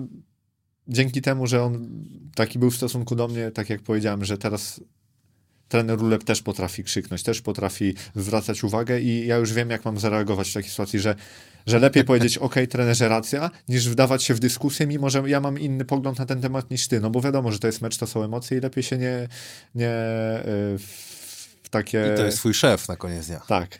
A kto najbardziej papieruchę drze z tych twoich trenerów wszystkich? kto potrafi tak ryknąć, czy ty w ogóle ale jeszcze chodzi, masz... Chodzi o ton, że głośno, czy... Też, tak, a że jest jeszcze w stanie ktoś tak ryknąć, że ty już, kurde, rzeczywiście muszę się ogarnąć, nie? Nie, chyba z wiekiem przychodzi coś takiego, że to jednak jest... Tylko w głowie, zamknij mordę, kurde. Co ty pies? No, a mówisz, okej. Tak, okej, coach. Ale taka jest prawda, bo to wiadomo, że to jest mecz, trener oczekuje czegoś od ciebie, ty widzisz to trochę z innej perspektywy na boisku, bo na boisku nie widać wszystkiego tak dobrze, jak później na przykład na analizie wideo. Więc to jest mecz, to są emocje i tak to wygląda. Radosław Chyży o tym zawsze mówił. Wideo nie kłamie i na wideo ci wszystko jak na wideo zrobisz stopklatkę, na każdej stopklatce znajdziesz kogoś, kto jest źle ustawiony, kto nie ma ugiętych nóg, albo kto sobie odpoczywa i się opiera. Dobrze, już to za mną jest. Przecież to taki był stres przychodzić. Dużo tego wideo macie? Mroko robi wideo, dużo. Jest dużo wideo i tak dla ciekawostki powiem, że po meczu teraz z Paryżem, ja tam na dole swoja rehabilitacja, to chłopaki chyba Awatara najnowszego oglądali, bo po 1,5 godziny zeszli. A myśmy kiedyś przecież oglądali na wideo kiedyś, to trener Adam jak pilotem, wiesz, do widzów to zatrzymaj. To teraz, to słyszałem. A załapałeś się na to jeszcze, jak tam zielony mój rzecz, chyba wyciągali czasami kiedyś te baterie od pilota, żeby nie mógł. Nie, teraz to nie działa. Teraz to czasami kabel HDMI nie działa, to też było, Andrzej, weź kabel włóż do końca. No, takie, to nie jest, żeby kogoś prześmiewać, coś, no są takie sytuacje, to jest śmieszne, ale ja pierdolę. Tak to wygląda. Pauza. Prosimy Panie Adamie o film od Adriana Mroczka-Truskowskiego z partnerem tytularnym znawcyopon.pl. Zobaczcie, co Adrian dla Was przygotował. Witajcie. W dzisiejszym odcinku zajmiemy się bardzo prostym tematem, jakim jest zastawienie. Popularny box out, o który proszą i przypominają wszyscy trenerzy, to element naprawdę podstawowy. Ale jak się okazuje, bez niego nie da się w dzisiejszej koszykówce funkcjonować. Dlaczego? Tak na dobrą sprawę możemy bronić świetnie przez całe 24 sekundy. No powiedzmy przez 23. Zostanie oddany rzut i nie zastawimy, nie zdobędziemy piłki po niecelnym rzucie, to tak na dobrą sprawę cała obrona pójdzie na marne. Kluczowa dla dobrego zastawienia jest tak naprawdę, jak dla całej obrony, zespołowość, team defense. Jeżeli bronimy całym zespołem, jesteśmy zaangażowani, to tak samo musimy być zaangażowani w zdobycie piłki po rzucie przeciwnika. Co to oznacza? Jeżeli z akcji wynika sytuacja, w której jeden z zawodników przeciwnika jest wolny i atakuje zbiórkę, żeby zdobyć ewentualnie po niecelnym rzucie piłkę, reszta drużyny, 2, 3, 4 graczy, może nawet 5, musi tak zabezpieczyć pole 3 sekund, żeby przeciwnik tej piłki nie zdobył. Z założenia samo zastawienie czy box out to jest bardzo prosta rzecz. Zagrodzenie drogi przeciwnikowi, niepozwolenie wejścia w pole 3 sekund, tak żeby zdobył piłkę.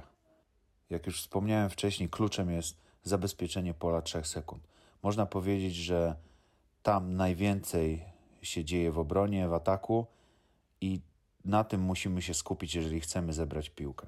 Kiedy zastawimy dobrze graczy po rzucie, im dalej są od pola 3 sekund i zdobędziemy piłkę, tym łatwiej jest nam wyprowadzić szybki atak. Zobaczcie teraz przykłady dobrego zastawienia, współpracy, a i również przykłady, jak brak zastawienia powoduje łatwą zbiórkę w ataku i jak gracze ataku również zastawiają się, czyli robią tak zwany box out ofensywny, walczą o pozycję, żeby zdobyć piłkę.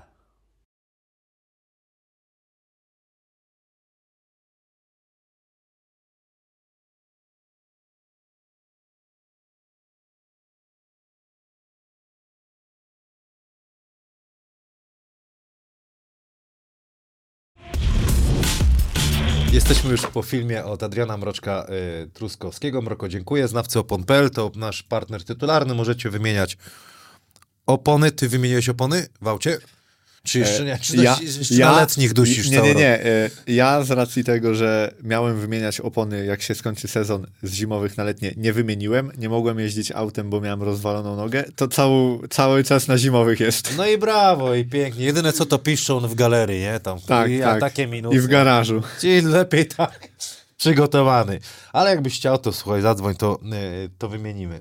To na letnie. To poczekamy, nie? No, do wiosny po co? No. To... Na play-offy.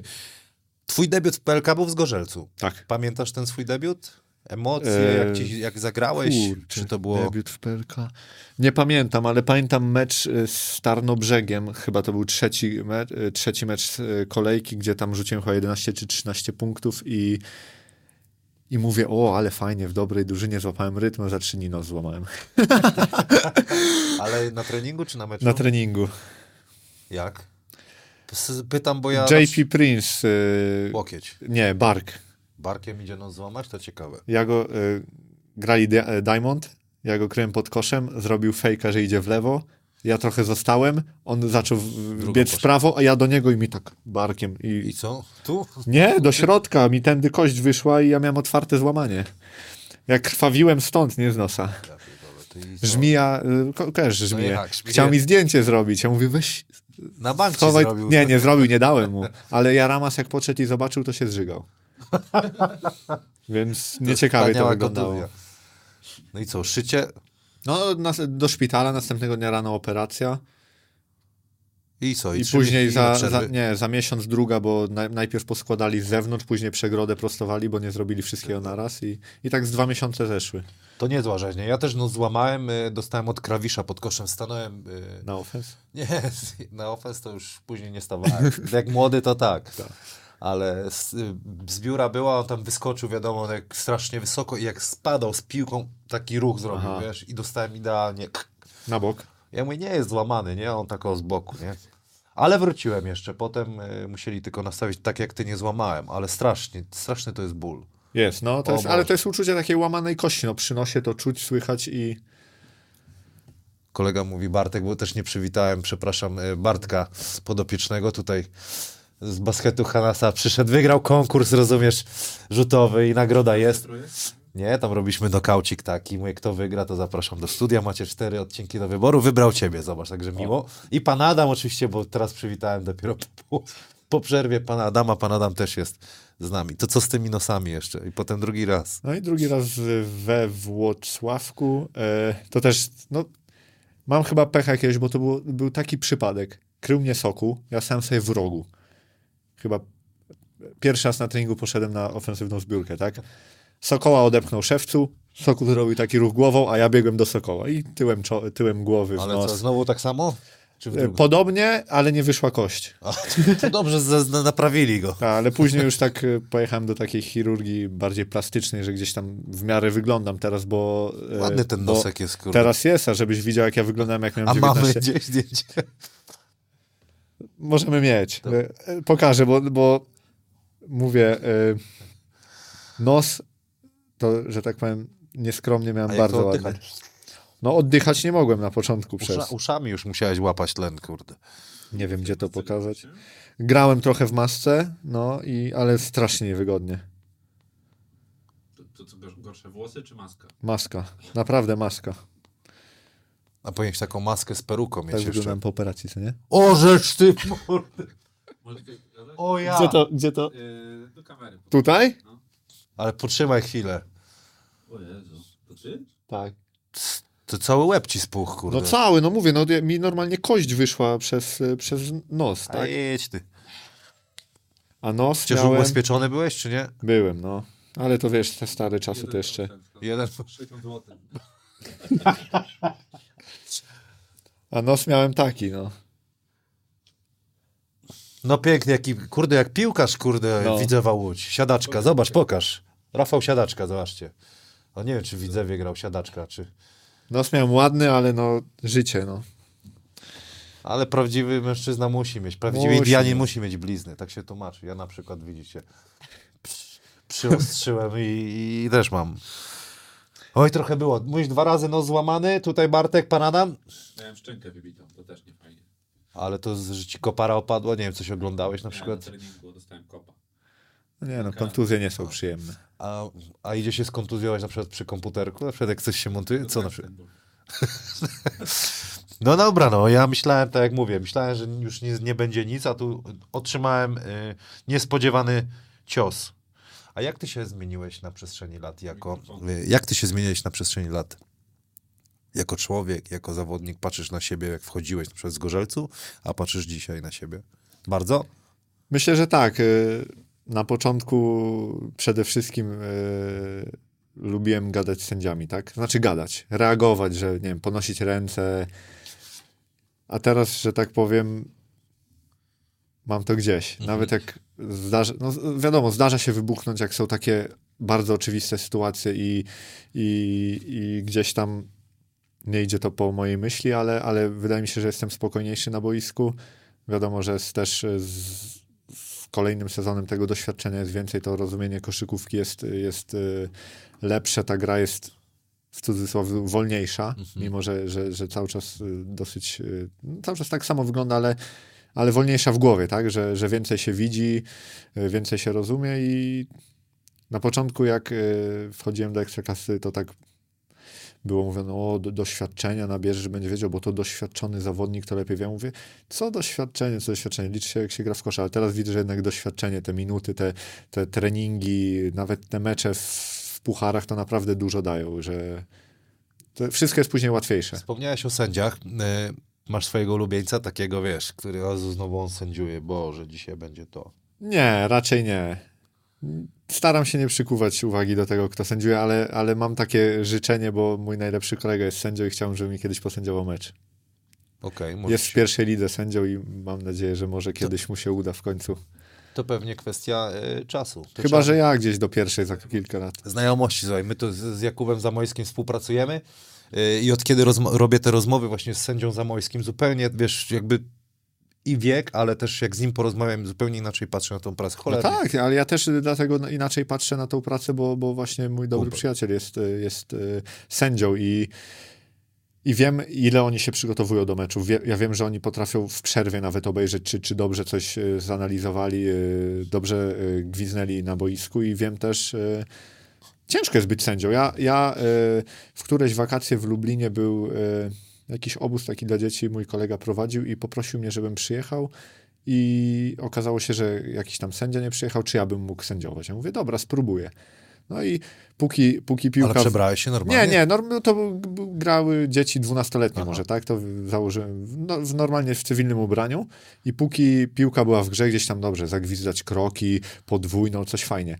Ale to, co mi teraz wpadło tak do głowy, że wzięli czas, jedna drużyna, i ta minuta trwała, ja sobie tak gadałem z drugim sędzią, ze stolikiem, skończył się czas, ale tak, kurwa, skąd piłka teraz, gdzie ta piłka, czy to było po osobistych, czy z boku, czy z końcowej i to naprawdę trzeba być bardzo skoncentrowanym, żeby dobrze sędziować, bo mówię, ja w minutę zapomniałem, skąd piłkę trzeba wznowić. No to jest cholernie trudne i wiesz, i mordę na ciebie wszyscy drą. Kibice, zawodnicy. Jeszcze na poziomie tam ekstraklasy to okej, nie wiem, tam pierwszej lidze stawki też można, ale to nie jest twoja jedyna praca, no przypuszczam. Tak, tak. Ale wiesz, jak jestem teraz przy tych grupach młodzieżowych i są trenerzy, którzy tak tych młodych ludzi opierdzielają, a to oni się uczą, za frytki tak, to robią, tak, wiesz, a ty tak. Ich dusisz, no popełniają błędy.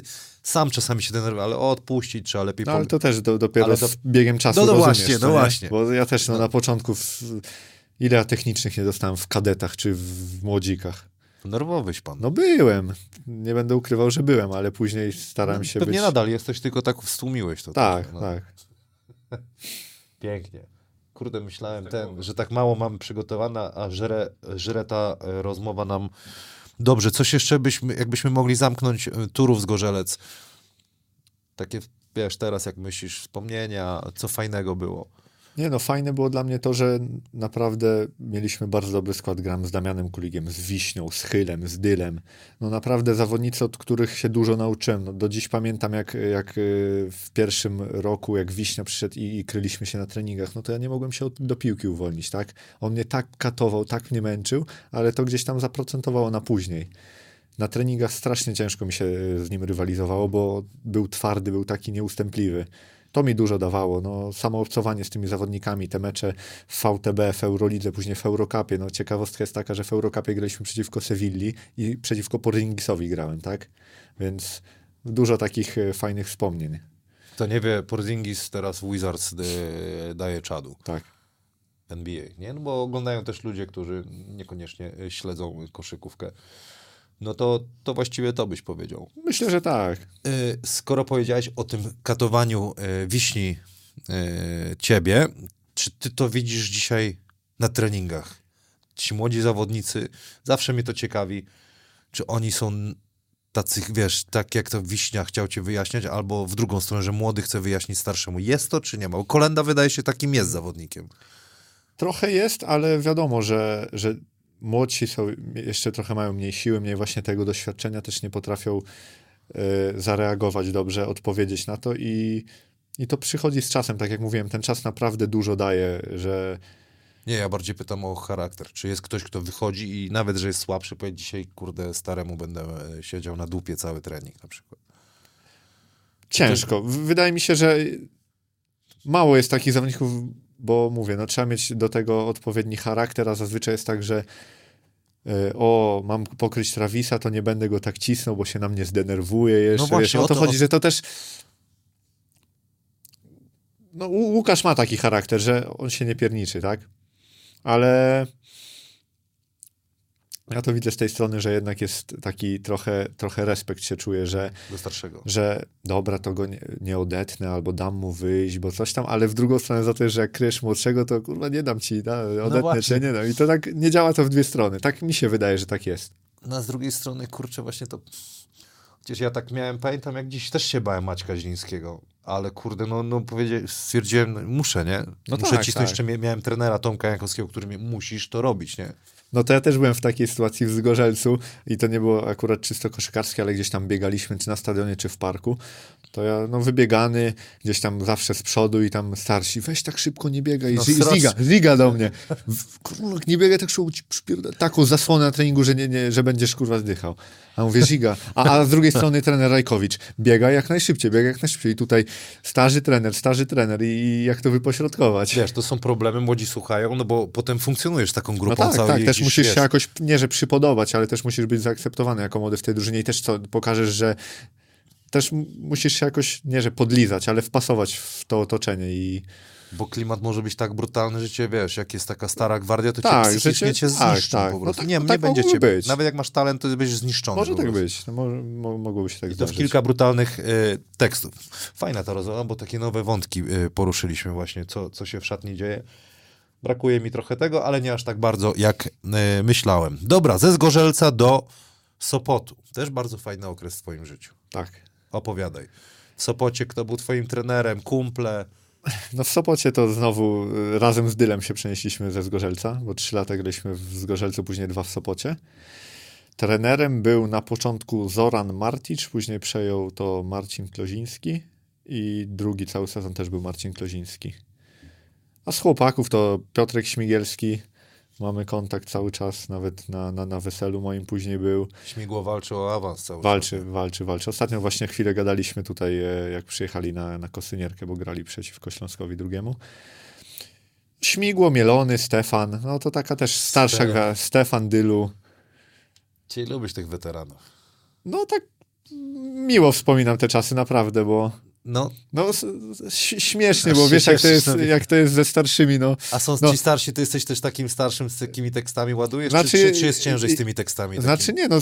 Nie, ja lubię przyładować tekst, nie za często, ale mówią, że jak przyładuję, to dobrze.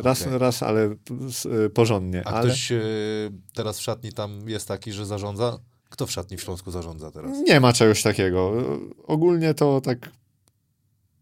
To chyba nie jest tak jak kiedyś, że ktoś tam rządził w szatni. No wiadomo, są jakieś docinki w ramach żartów, ale to wszystko z dystansem do siebie. Chodziło, że tak wiesz, atmosferę kręci i tak dalej. Że trzyma to. Szczerze to teraz to nie wiem, bo nie jeżdżę na mecze, na wyjazdy. U siebie to przychodzę na odprawę i wychodzę. No też od środka nie wiem jak to wygląda, ale wydaje mi się, że Iwan trochę Konor tam się lubi odezwać.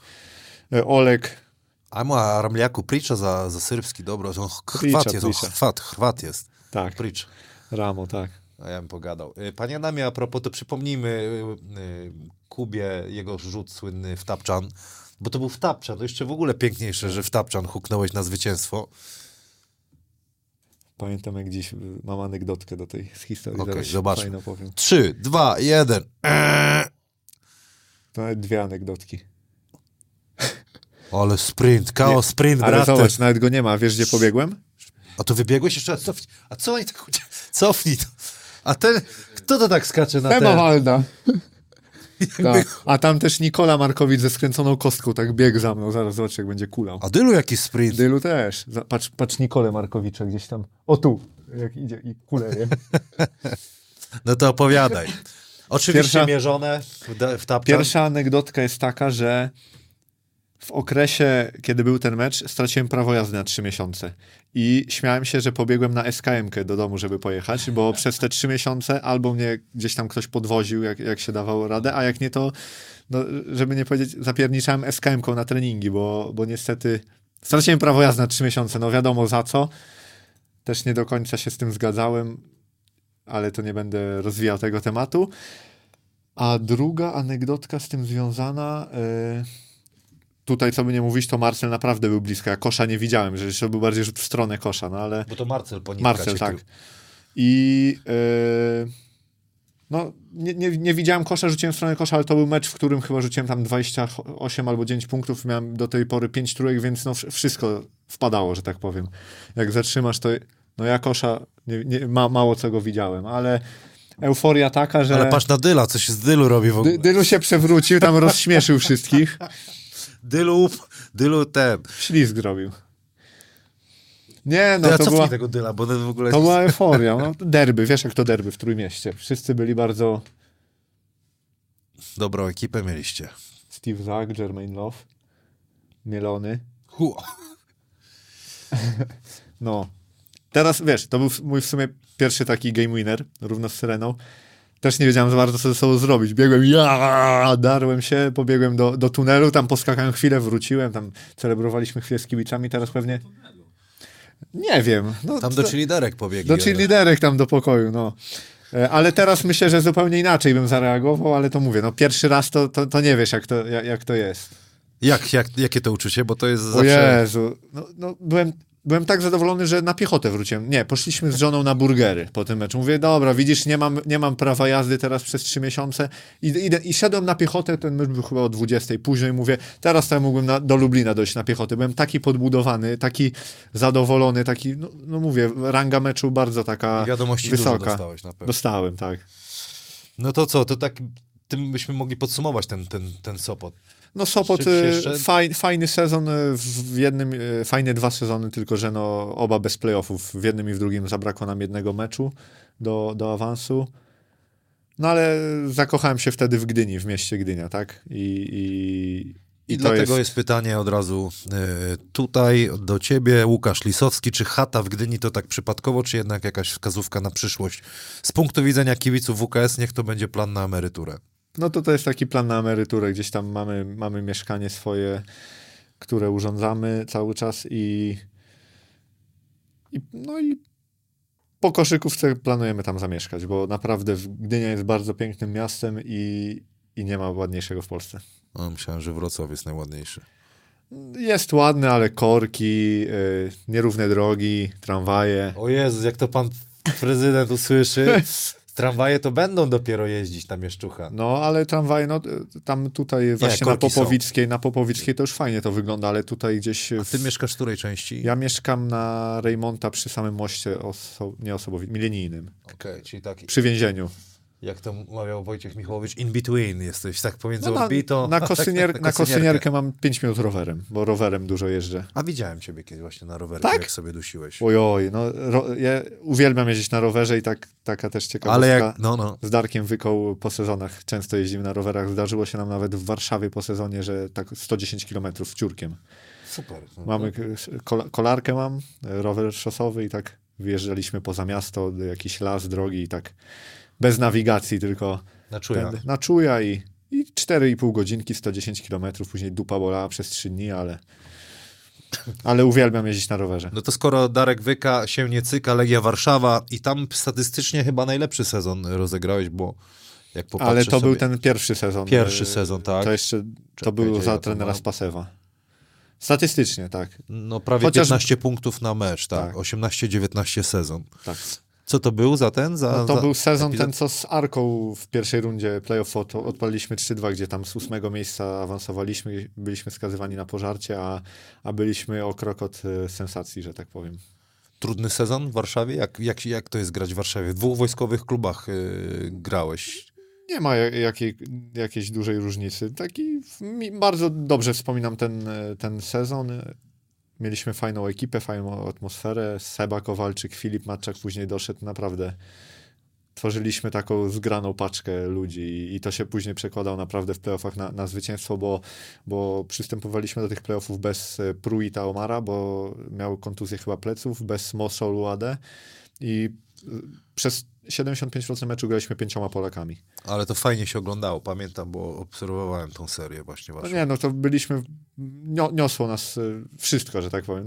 Wchodziliśmy na to boisko i wszystko nam wychodziło i naprawdę, chyba Arka też była trochę w szoku, że taki opór im postawiliśmy. Też się trochę przyczyniliśmy do tego, że chyba się trochę zmęczyli z nami i odpadli w półfinale z Anwilem, bo różnie by było, jakby 3-0 nas pokonali. No i Anwil Włocławek to twój był kolejny klub, 19-20, to sezon covidowy, tak. Przedwcześnie zakończony.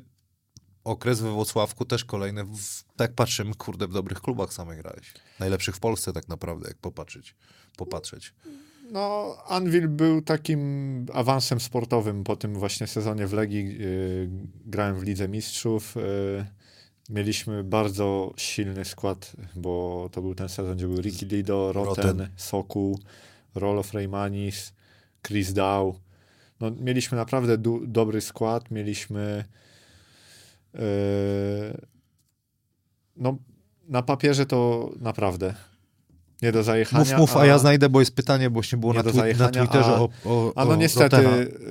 Sezon przerwał COVID, ja akurat byłem po operacji nosa i już byłem gotowy do powrotu, już miałem zrobioną maskę, już miałem zielone światło do powrotu do treningów, a niestety sezon został przerwany.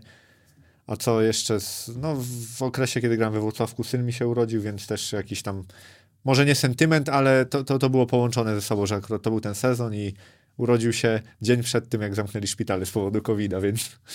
to pięknie. To Biles fan pyta, jak się grało i żyło w drużynie z Tony Wrotenem i Ricky Lido?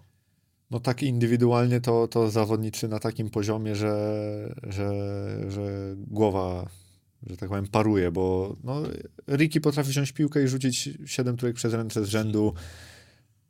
Nie wiem, amerykańscy zawodnicy, ci tacy z najwyższej półki, to mają takie ruchy, że on jabstepem, ja mogłem się przewrócić, jak on jabstep robił, bo on robił to tak sugestywnie, że robił sobie miejsce i mógł zrobić co chce, a Roten na kontakcie jak wchodził, to jak teraz widzę, jak Jeremiah Martin wchodzi na kontakcie na lewą stronę, na layup i się wszyscy od niego odbijają, to wyobraź sobie, że Roten robił to jeszcze lepiej. On wchodził pod kosz, wyskakiwał, odbijali się od niego wszyscy centrzy, i on kończył sobie na 0. Właśnie, bo to było ciekawe, bo ten zespół się rozpadł w pewnym momencie, a potem w ogóle się ten sezon skończył. Tak. Gdzieś chyba Tony odszedł do Hiszpanii. Mało co pamiętam, bo mówię, to był ten sezon przerwany i tak jakoś nie utkwiło mi nic w pamięci. Dobra, to przyspieszam z tymi pytaniami z Twittera. Też mówiłeś, Paweł Słomski, dlaczego Gdynia to najlepsze miejsce do życia i czy byłeś blisko podpisania kontraktu w tym mieście? Powiedziałeś, że podoba się w Gdyni. Nie. Tak oferty z Gdyni to nie miałem. Radek Kosz, jak wspominasz rywalizację w play-off z Arką Gdynia, to już mówiłeś o tym? Tak. Że to było coś niesamowitego.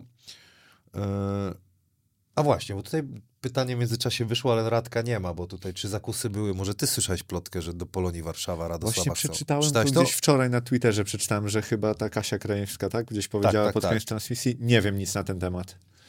Pitero. Zapytasz, Radka. Zapytam, może za tydzień będzie Radosław z kibicami z Zielonej Góry 18. Pytanie, czy z Warszawy będzie mógł przyjechać, jeżeli to prawda. Czy co? Jak Radek do Warszawy pójdzie, czy przyjedzie wtedy na tydzień? Tutaj już nie, pewnie. Zdalnie, wtedy w NBA Kanal Plus będzie mógł sobie NBA-kę robić. Siechnice, Durant. Chociaż Durant teraz jest i Siechnice też bo wygrywają mecze. Trzeba to wspomnieć. Na awans idą jak oni to jest trzecia liga? Siechnice w drugiej lidze. Wygrali.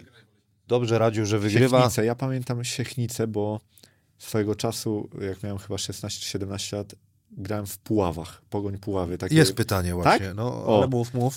To pamiętam, bo mój tata był tam trenerem w trzeciej lidze i właśnie z Siechnicami graliśmy przeciwko Siechnicom. No. I to był chyba taki ostatni turniej, gdzie z 4 drużyn 3 awansowały i chyba 4. miejsce zajęliśmy. Ja tam nie grałem jeszcze, ale byłem z nimi na tym wyjeździe, bo tam jeździłem wszędzie, gdzie się dało. Ale to było chyba Siechnice. Radosław wygrał, ale... No. Żółto-czerwone stroje mają, żółto-czerwone barwy, Siechnice mają, coś takiego. Żółte pojęcie. Na pewno. To... I niebieskie chyba. Wygrali 119-107. Ale poszli ostro. 119-107 to ofensywna koszykówka. Mecz, no. Kurde... Strzelanina.pl. A tutaj ostatni mecz Radosław też wygrał. Niski wynik na przetrzymanie 61-58. To 2 z rzędu, piękny winning streak by Radosław Chyży. Jest zauważony w Warszawie. Dlatego od razu do Warszawa się odezwała. Radosława uwielbiam i mam nadzieję, że da czadu, jak ten syropek wypije w niedzielę za tydzień z kibicami z Zielonej Góry. To też będzie ciekawa rozmowa. A propos tych Puław, poczekaj, bo tutaj... to 2 lata chyba w Puławach graliśmy z bratem. Jak dbałeś o wagę w czasie rehabilitacji, to Łukasz Majewski. A to jest ciekawe, bo 13 kilo schudłem przez to, że byłem na antybiotyku. Z 90 na 77 w miesiąc. Ale to już teraz poszło w górę. Nie, już wróciłem. Ale ciężko, bo nie ma apetytu, nie je się te antybiotyki też trochę tak. Chciałbym raz nie mieć apetytu, kurde. Tak 13. 2 tygodnie na jedzeniu szpitalnym też się nie da. Gdzieś tam po znajomościach mi przywozili jakieś jogurty, jakieś 7 Days'y, coś tam, raz Subway jakiegoś, bo nie idzie wyżyć na takim szpitalnym jedzeniu. Przecież, ty powiedziałeś wazon śmierci obok łóżka? Tak. Czy żona dopinguje Śląsk, czy nadal jest kibicem Legii? 71 Kacpero. Żona kibicuje tam, gdzie gram, więc... Teraz, od kiedy się młody urodził, to też troszkę mniej chodzi na mecze, bo nie zawsze jest odpowiednia pora na mecze, bo gdzieś po 20 nie będzie go ciągnąć, bo o 21 zaśnie na rękach i będzie problem, jak go tam obporządzić.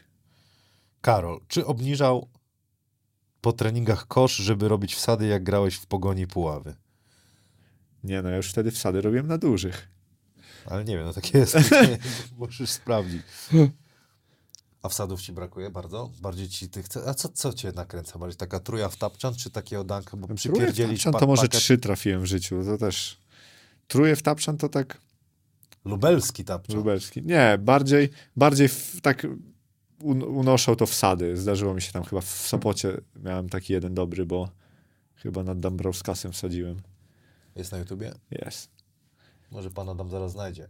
Ale mało brakowało w tamtym roku, jak nad Stacey Davisem ze Szczecinem. To faulował mnie i gdzieś tam w puszkę uderzyłem. No dobra, iż na taką pakę, to teraz to już w ogóle się zastanowisz pewnie. No właśnie ciężko mi teraz powiedzieć, bo ale jeszcze... jak szedłeś, to no limits, nie? Nie, to idziesz, czy się tak spinasz cały i co będzie, to będzie. Rady, kurde. Dużo wsadów, Karolak. No ma, dużo wsadów. Który to będzie? Niżej. Nie. Kurde, to w Sopocie grałem. Ale czekaj, jak byłem w Fanwilu, to jeszcze z Zieloną Górą miałem dobry. No, tam gdzieś Samoj skakał. Kurde, nie ma. Niżej może? Jeszcze niżej? To jest z Zieloną, jak graliśmy.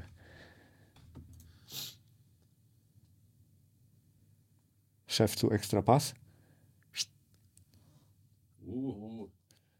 To i... A lubisz zajrzeć jeszcze do mrecz, nie? Lubię, bo wolę się upewnić, że nikogo nie ma pod spodem. Okej. I dominująca paradoksalnie prawa noga. Do czasu kiedyś bardziej z lewej, ale później ze 3 razy skręcona, to już tak musiałem się bardzo tak spiąć, żeby jednak z tej lewej wybić. Ale zobaczymy jak teraz. No jednak lewe kolanko poszło, zobaczymy jak to będzie, ale jeszcze 3 tygodnie temu 4 bałem się podskoczyć i wylądować na tej nodze. Teraz, jak już wczoraj gdzieś tam trenowałem, to już zupełnie inaczej to wygląda, więc kwestia chyba tylko przezwyciężenia. Jakbyś utrzymał tą wagę, sprzed wazonu śmierci i tą moc miał w 4, to kurde... Tak, ale to wtedy... nie wiem, może by tak było, nie wiem. Ale to wtedy by mnie każdy... A za co lepiej płacą? Za danki czy za trójki?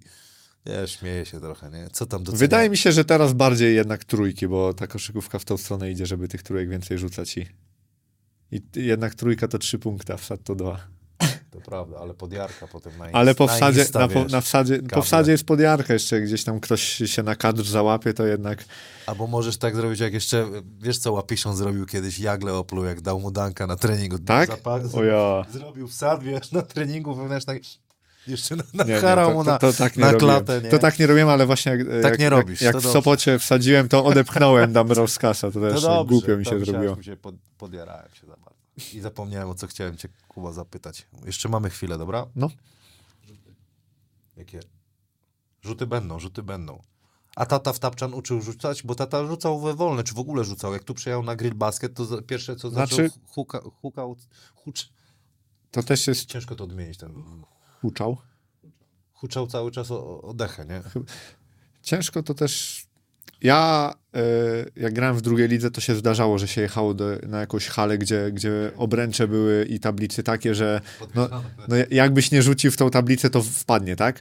Ja się złapałem na to parę razy, ale później doszedłem do wniosku, że dobra, pojadę do takich Niepołomic, czy gdzieś tam jeździliśmy i będę rzucał osobistą tablicę, a później za tydzień gramy w Wiśle Kraków, gdzie kosze są najtwardsze, na jakich grami, co i będę rzucał tablicę i wyszedłem z założenia takiego, żeby wszędzie rzucać na czysto i...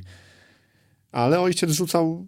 Też chyba kiedyś były inne kosze, jednak te tablice bardziej przyjmowały, bo teraz jakbyś na stulecia rzucił o tablicę, to by chyba do ciebie z powrotem się odbiła. Możliwe jest taka opcja. Zdarzało się tak, że... Dobrze, tam... bo kibice są bardzo ciekawi tego... Nie do wytłumaczenia jest, ale ja mam taką teorię, że najwięcej rzutów oddajecie na Mieszańskiej. Tak. Potem jedziecie na orbitę, gdzie jest zupełnie inna przestrzeń. Jeśli na orbicie jest mecz, to tak. I jeszcze jedziecie do hali ludowej, gdzie jest no jeszcze inaczej, ale jest bardziej przyjemnie, bo nie wiem, mam wrażenie, że hala ludowa jest przyjemniejsza do grania niż orbita. No. I teraz jest pytanie, bo ja taką mam teorię, że jednak granie w orbicie nie jest, oprócz kibiców oczywiście, nie jest jakimś atutem waszym, no bo większość rzutów oddajecie na Mieszczańskiej. No tak, bo trenujemy praktycznie na 3 salach, tak? Na każdej jest inna perspektywa, na każdej jest inny kosz, tak? Na Mieszczańskiej są stare te czerwone, nawet nie wiem jakie to są firmy, na orbicie są szeldy, na stulecia są te zielone sporty chyba, czy jakieś tam inne, no bardzo twarde. No jednak im częściej rzucasz na te kosze, na których grasz, to jednak się do nich przyzwyczajasz i do perspektywy, i do odległości, i do wszystkiego, bo co by nie mówić, to na Mieszczuchu ta sala jest taka bardziej pakowna, jest... Wydaje mi się, że trochę węższa niż nie wiem, nawet jakby była węższa te 20 centymetrów, krótsza o metr, to też to robi dużą różnicę. Jednak... No bo tak, wiesz, no nie wiem, bo trening trzeba zrobić i porzucać, no ale oddawanie jakiejś turbo wielkiej liczby rzutów na Mieszczańskiej i grać potem mysz na orbicie, to też no tak nie, jest... No dlatego... To jest że bez sensu, ale to... Dlatego jakby staram się trochę wytłumaczyć tą, bo kibice mówią, bo nie mogą trafić za 3, ten procent wolne i tak dalej, a jeszcze ktoś powie, no ale tamtym nie przeszkadza, nie? Ja tylko mówię, że to nie jest atut Śląska Wrocław, aż tak bardzo te kosze. No tak, tyle, że też my jednak na tą salę dzień albo 2 dni przed meczem idziemy i trenujemy, ale to też nie jest tak, że jesteśmy tam na co dzień i już to jest nasza hala taka, że zamkniesz oczy i trafisz. Bo... No ja nie tłumaczę. Przede wszystkim to nawet dla mnie, jak ja sobie rzucam, tak, to ta perspektywa aż tyle nie zmienia, ale zmienia to, że jest inny kosz innej firmy, że jest miękka obręcz albo jest twarda obręcz. No właśnie, bo to kolejny jest argument. Więc to trochę ma znaczenie, bo pojedziesz na wyjazd, to też zrobisz jeden trening na tym obiekcie, na tych koszach i musisz jakoś zagrać. Grałem we Włocławku wszystkie treningi w hali mistrzów. W Zielonej Górze wszystkie, w głównym na CRS-ie. Wiesz, to jest bardzo ważna rzecz, że już jak tam jesteś, to... No tak, ale... Nie tłumaczę jakby tych problemów, ale gdzieś tam pokazuję, że to też może mieć wpływ. Z drugiej strony też jest tak, że no, masz też te mecze na wyjeździe, więc... Też nie można tego traktować jako wymówkę, że zmieniamy tą halę, bo tak naprawdę to powinno się trafiać na wszystkich koszach, na wszystkich halach tak samo, tak? Ale no jednak te takie warunki zewnętrzne, to właśnie ta perspektywa, ta twardość tych obręczy, no ma jakieś tam znaczenie, ale nie kluczowe jednak. Wiadomo, jak się skupisz, to trafisz, no. To też jest tak, że ludzie mówią, nie trafiają tych osobistych, ale jednak no dochodzi jakaś presja na tych meczach, nie wiem, spocona ręka, śliska piłka, no śmieję się teraz, ale to się wydaje proste, ale jednak jak się stajesz na tej linii jeszcze w takim ważnym momencie, to jednak krążą w głowie myśli, a co jak nie trafię? A co myślisz o rzucie z jednej nogi za 3? Z jednej nogi za 3? Wprowadzisz po kontuzji? Wembaniama rzuca. A to jego widziałem. To jest... Ja gdybym mógł cofnąć czas, no. Przy moim urazie... Jovan Nowak też rzucał. Rzucałbym z jednej nogi za 3 punkty, bo bym mógł w lewo coś zrobić ekstra jeszcze, nie? Myślałeś o tym, żeby coś... Ale w lewo mijasz i z lewej nogi rzucasz? Nie wiem, markuję w prawo, no. Idę prawa, lewa i wychodzę z lewej nogi. W lewo, w lewej. Aha, no. Czy w lewo mijam i wychodzę prawa, lewa i rzucam z jednej nogi. Myślałeś, żeby coś w ogóle dorzucić do swojego tego? Nie, o takim czymś nie myślałem, ale ciekawe, no. Myślę, że za kilka lat może to coś no bo wyewaluuje. Ten Wembaniama rzuca, a tak sobie pomyślałem, że jak jest ta ochrona strzelca i mimo wszystko, wiesz, jeszcze do przodu trochę lecisz, kolano podnosisz, to jest... Ciekawe, jakby to sędziowie interpretowali w tym wypadku, czy nie gwizdaliby jednak, że wychodzisz za ten swój cylinder, bo no, idziesz w lewo. A tylko wiesz, jakby musieliby studiować, że ja tak rzucam po prostu.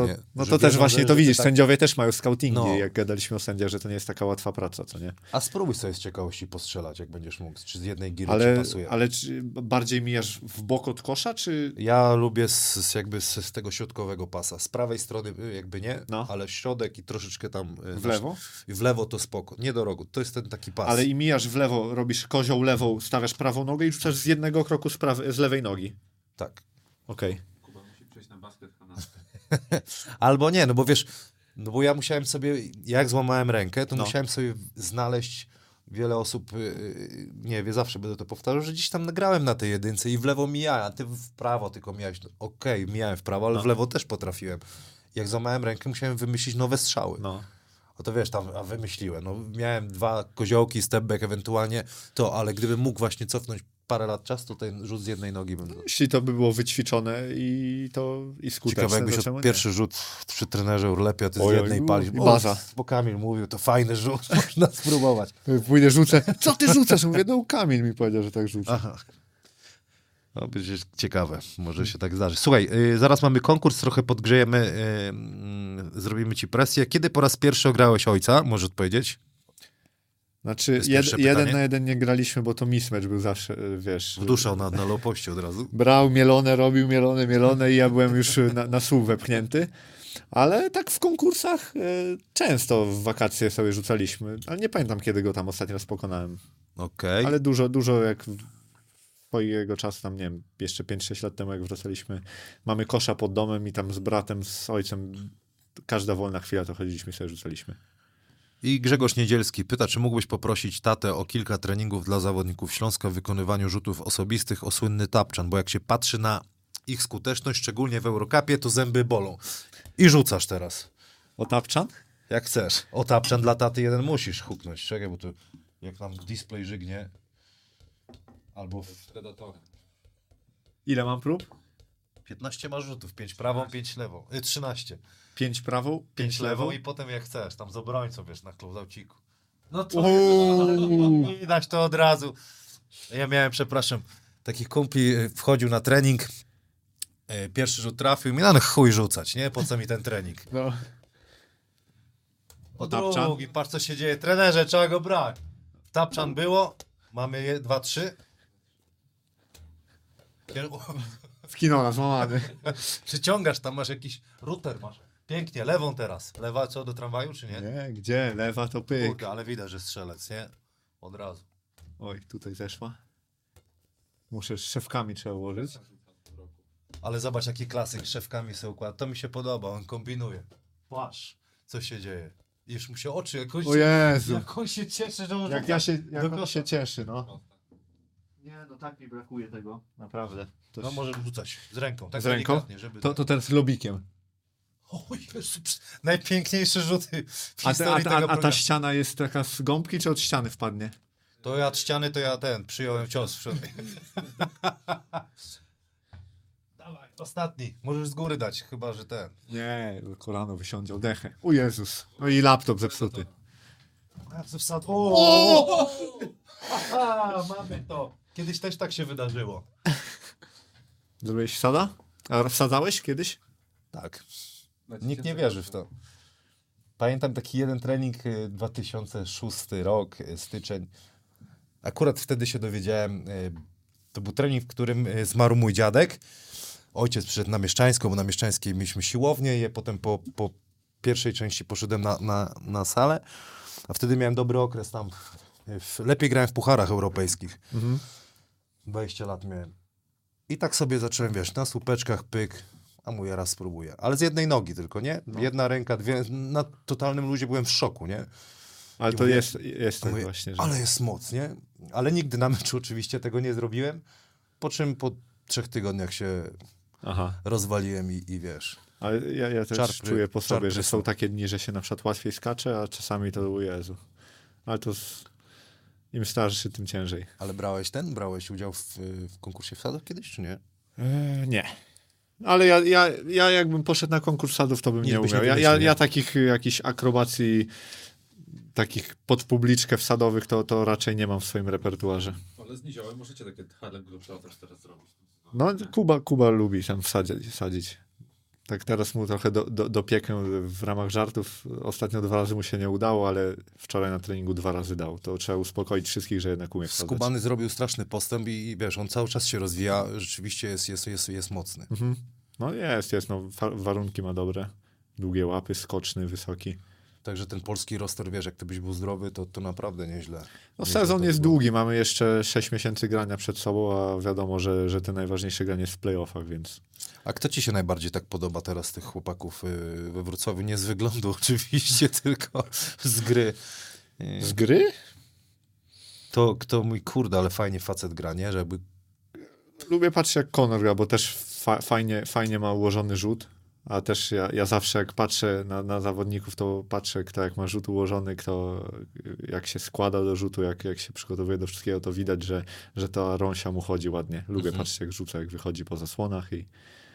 I fajnie, że się odbudował, bo tak już na nim też trochę psy wieszali. Wrócił z tej przerwy. No pojechał, powdychał trochę kanadyjskiego powietrza, trochę się odmurzył, że tak powiem, i wrócił na pełnej, bo z Lublinem chyba 30 tam...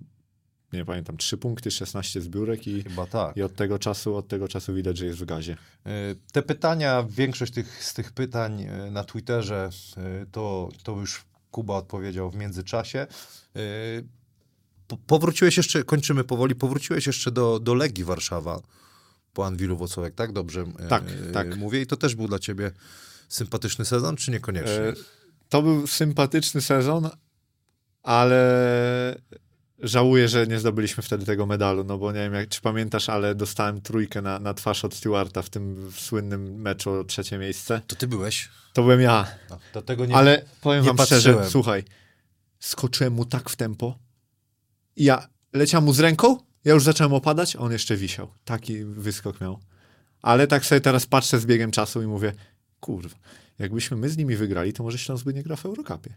Ja przyszedłem do Śląska, gram w Eurocupie. No ja mówię, ja zawsze dokładnie patrzę na przeszłość, że coś się dzieje po coś. Taka kopia trochę tej akcji, co ty trafiłeś. No, nie wiem, czy znajdziecie, ale jak wpiszesz Elijah Stewart... i minusy muszą się zgadzać, nie? No, mówię, no... A złamałeś komuś nos? 2 nosy nie, musiałeś złamać, nie, to by pasowało. Nie, ale bardzo przeżywałem ten mecz, bo to ten brązowy medal z Legią byłby bardziej by smakował niż wszystkie złote, które do tej pory zdobyłem. Było na górze Elijah tam... Nie, niżej. Stewart je niżej. Jeszcze niżej. Ty, bo nie zdążysz na ten. Zdążę, nie. MB? Stewart, nie. Przykały na Stewart. Dobra, pan Adam szuka. A powiedz mi... Jak będzie to z bańki z Ostrowa. O, jest Stewart na zwycięstwo, oto. Dobra, zawiesiłeś się, czy nie? Czy się zawiesiłem? Mogłeś jak analizowałeś? Było mi bardzo... Nie, no zobacz, można powiedzieć, że trochę za bardzo pomogłem, ale widziałem, że Darek ma mismatch z Gibsonem i chciałem taki jump to the ball trochę zrobić. I mówię, dobra, złapię go. Zaraz zobaczcie, jak naprawdę byłem mega blisko. I to jest 1-1. Byłeś blisko. No i 0,7 zostało i my już tam jakiegoś alejupa próbowaliśmy i... A tak mnie to bolało, bo mówię, mieliśmy taki fajny sezon w tej Warszawie, mieliśmy drugie miejsce po sezonie zasadniczym.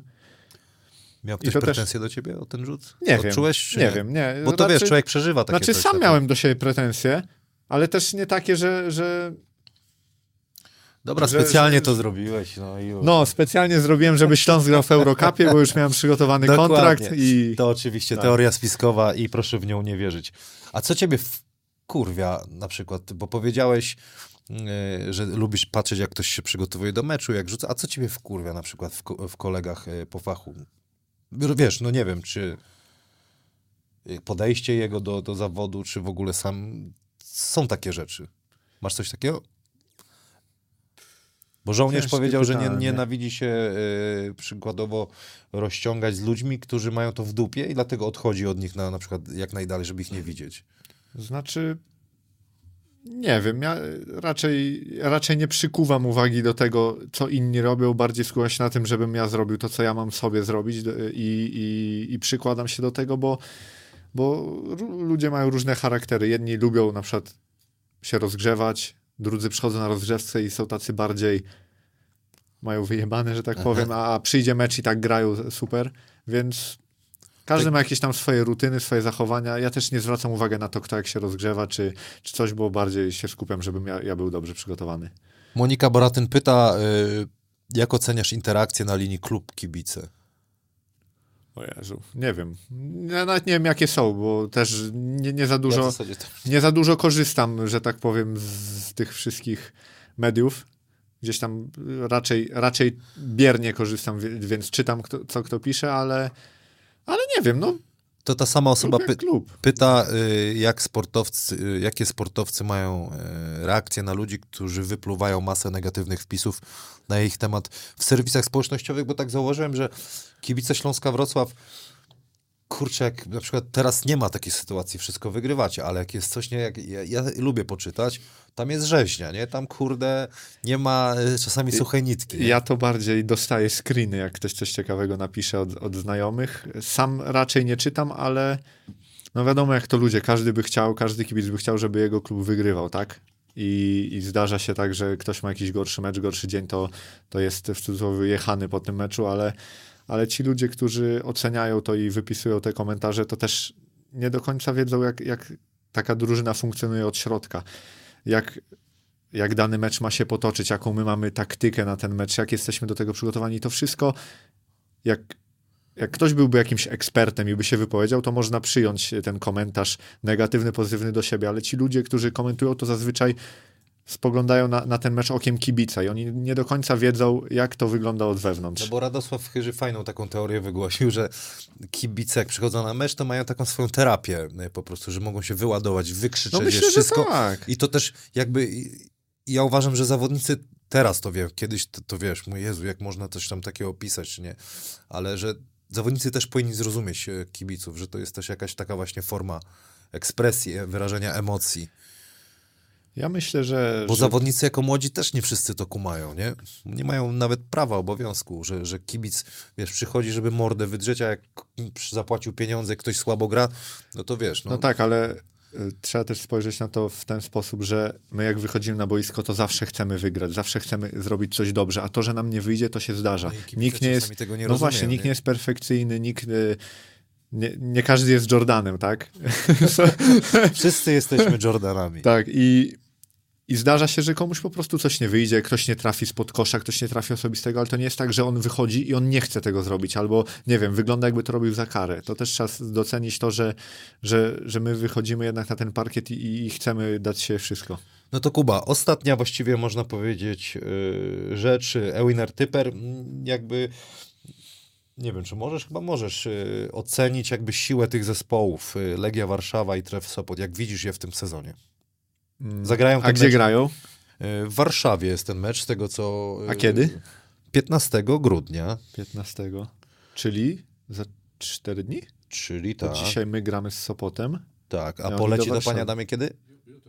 Jutro. No. Czyli wczoraj graliśmy z Sopotem. Ale wyniku nie powiem.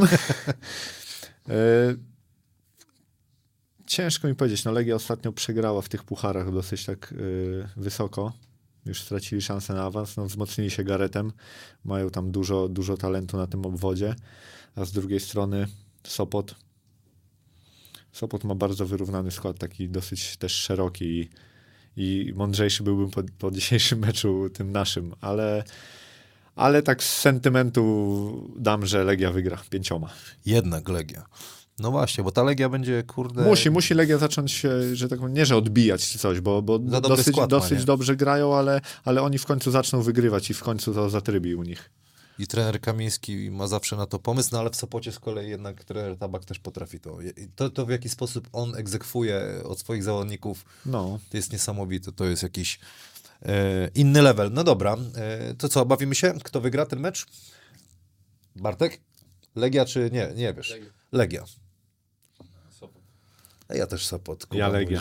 Że Legia, 20 zł bonusu od zakładów bukmerskich. E-winner dla osoby, dla 10 osób, które dobrze wytypują, dla 10 najszybszych, przepraszam, które dobrze wytypują. Zdążysz na mieszczańską, dzisiaj nie ma korków. A siłę ligi, jak oceniasz? No bo jesteście na razie, nie wiemy dzisiaj, bo to jutro poleci. No ale nadal jakby mocni. Kto jeszcze jest takim realnym kontenderem, zagrożeniem żeby zdobyć dla Śląska do obrony tytułu mistrza Polski? No na pewno Sopot, na pewno Ostrów jest mocny. Myślę, że Legia będzie teraz coraz mocniejsza. Szczecin gra dosyć przyzwoicie i ciężko teraz powiedzieć. Wiadomo, tak jak mówiłem, sezon jest długi, mogą być jeszcze różne roszady w składach do końca sezonu. Wiadomo, że najwięcej tych zmian jest właśnie w okolicy stycznia, lutego, ale na dzień dzisiejszy to tak jak powiedziałem, że raczej Ostrów i Sopot chyba, tak w mojej opinii. A kto, jesteś w stanie wyrazić teorię, kto jest kandydatem do spadku? Czy nie chcesz komuś przykrości robić i ciśnienia? Łańcut wczoraj wygrał mecz. Wygrał. No, i to ważny. Ja myślę, że Łańcut się coś tam rozegra, jeszcze urwie niejedno zwycięstwo. To nie będzie tak stosunkowo łatwy mecz, nawet tam na wyjeździe, wiadomo. To jest daleka podróż, więc... No Łańcut na przykład, ja to dzisiaj to twierdzę, że ma lepszych Polaków niż Bydgoszcz na przykład, nie? Ale to jest gdzieś tam moja teoria przed sezonem. Jeszcze ten kołodziej doszedł. No... Powiem szczerze, że ciężko powiedzieć. Wiadomo, że drużyny zagrożone spadkiem też wydaje mi się, że będą się na koniec sezonu wzmacniać, żeby go uniknąć, ale na dzień dzisiejszy no myślę, że tam... Toruń jest... Toruń ma jedno zwycięstwo, tak. Ale tu też śmiem twierdzić, że oni muszą też... Nie sądzę, że Toruń z Aronem i z Didim by mogli spaść. Mi się wydaje, że jednak oni się gdzieś tam odbiją i też zaczną coś wygrać. My z nimi mieliśmy trudny mecz u siebie, bo też wygraliśmy chyba tam 3 czy 4 punktami, więc nie wiem. Ciężko powiedzieć. No, jeszcze jest cała druga runda, pewnie jakieś wzmocnienia będą, więc... Będzie zacięte do końca. Sam wiesz jak jest, czy to Śląsk Wrocław, ale chodzi o to, że najlepsza drużyna jak przyjeżdża czy grasz z najlepszą drużyną, to zawsze się każdy spina po drużynie. No tak. Jest super... Hasło bić mistrza, tak. Super trudno. No dokładnie. Tak, no dobra, to będzie się tam działo w tym. A ty w ogóle chciałbyś być takim...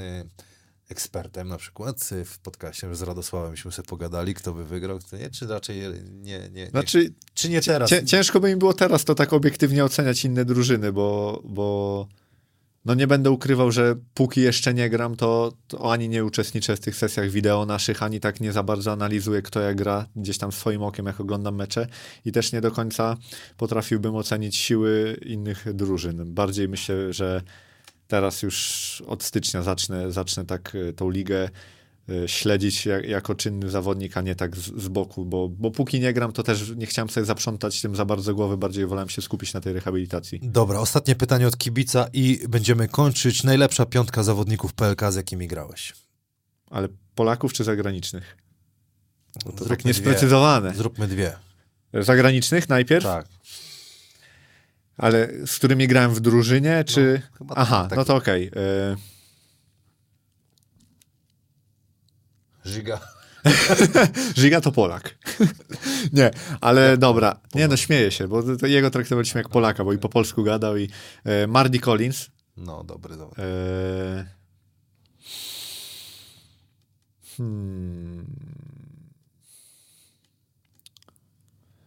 Trudne takie pytania. Trudne, bo ja tak muszę sobie przypomnieć. Dobra, jedną 5. Mardi Collins z Polakami. Mieszasz. Dobra, to niech będzie Mardi na 1. On taki nowoczesny. No, taki nowoczesny, wysoki. Na 4 dam Dyla. Z Primu ze Zgorzelca, jak tam lata nad koszami urywał głowy. Sopot. A Porki? Porki? Damianko. Uff, no dawaj Damianko na piątkę, na dwójkę daj... A wiesz, że taką ksywkę miał? Wiem, Porki, teraz skojarzyłem dopiero, że mówię, tam chyba w Poznaniu jeszcze grał, tak? Chyba tak, no. Dobra ksywa.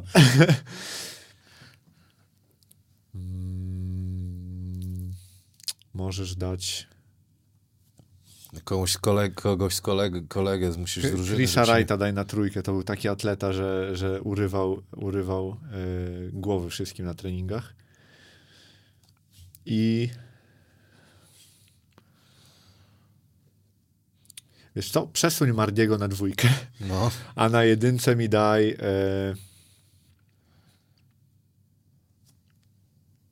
Taylor, no Tonego Taylora, no bo to, no, my wtedy...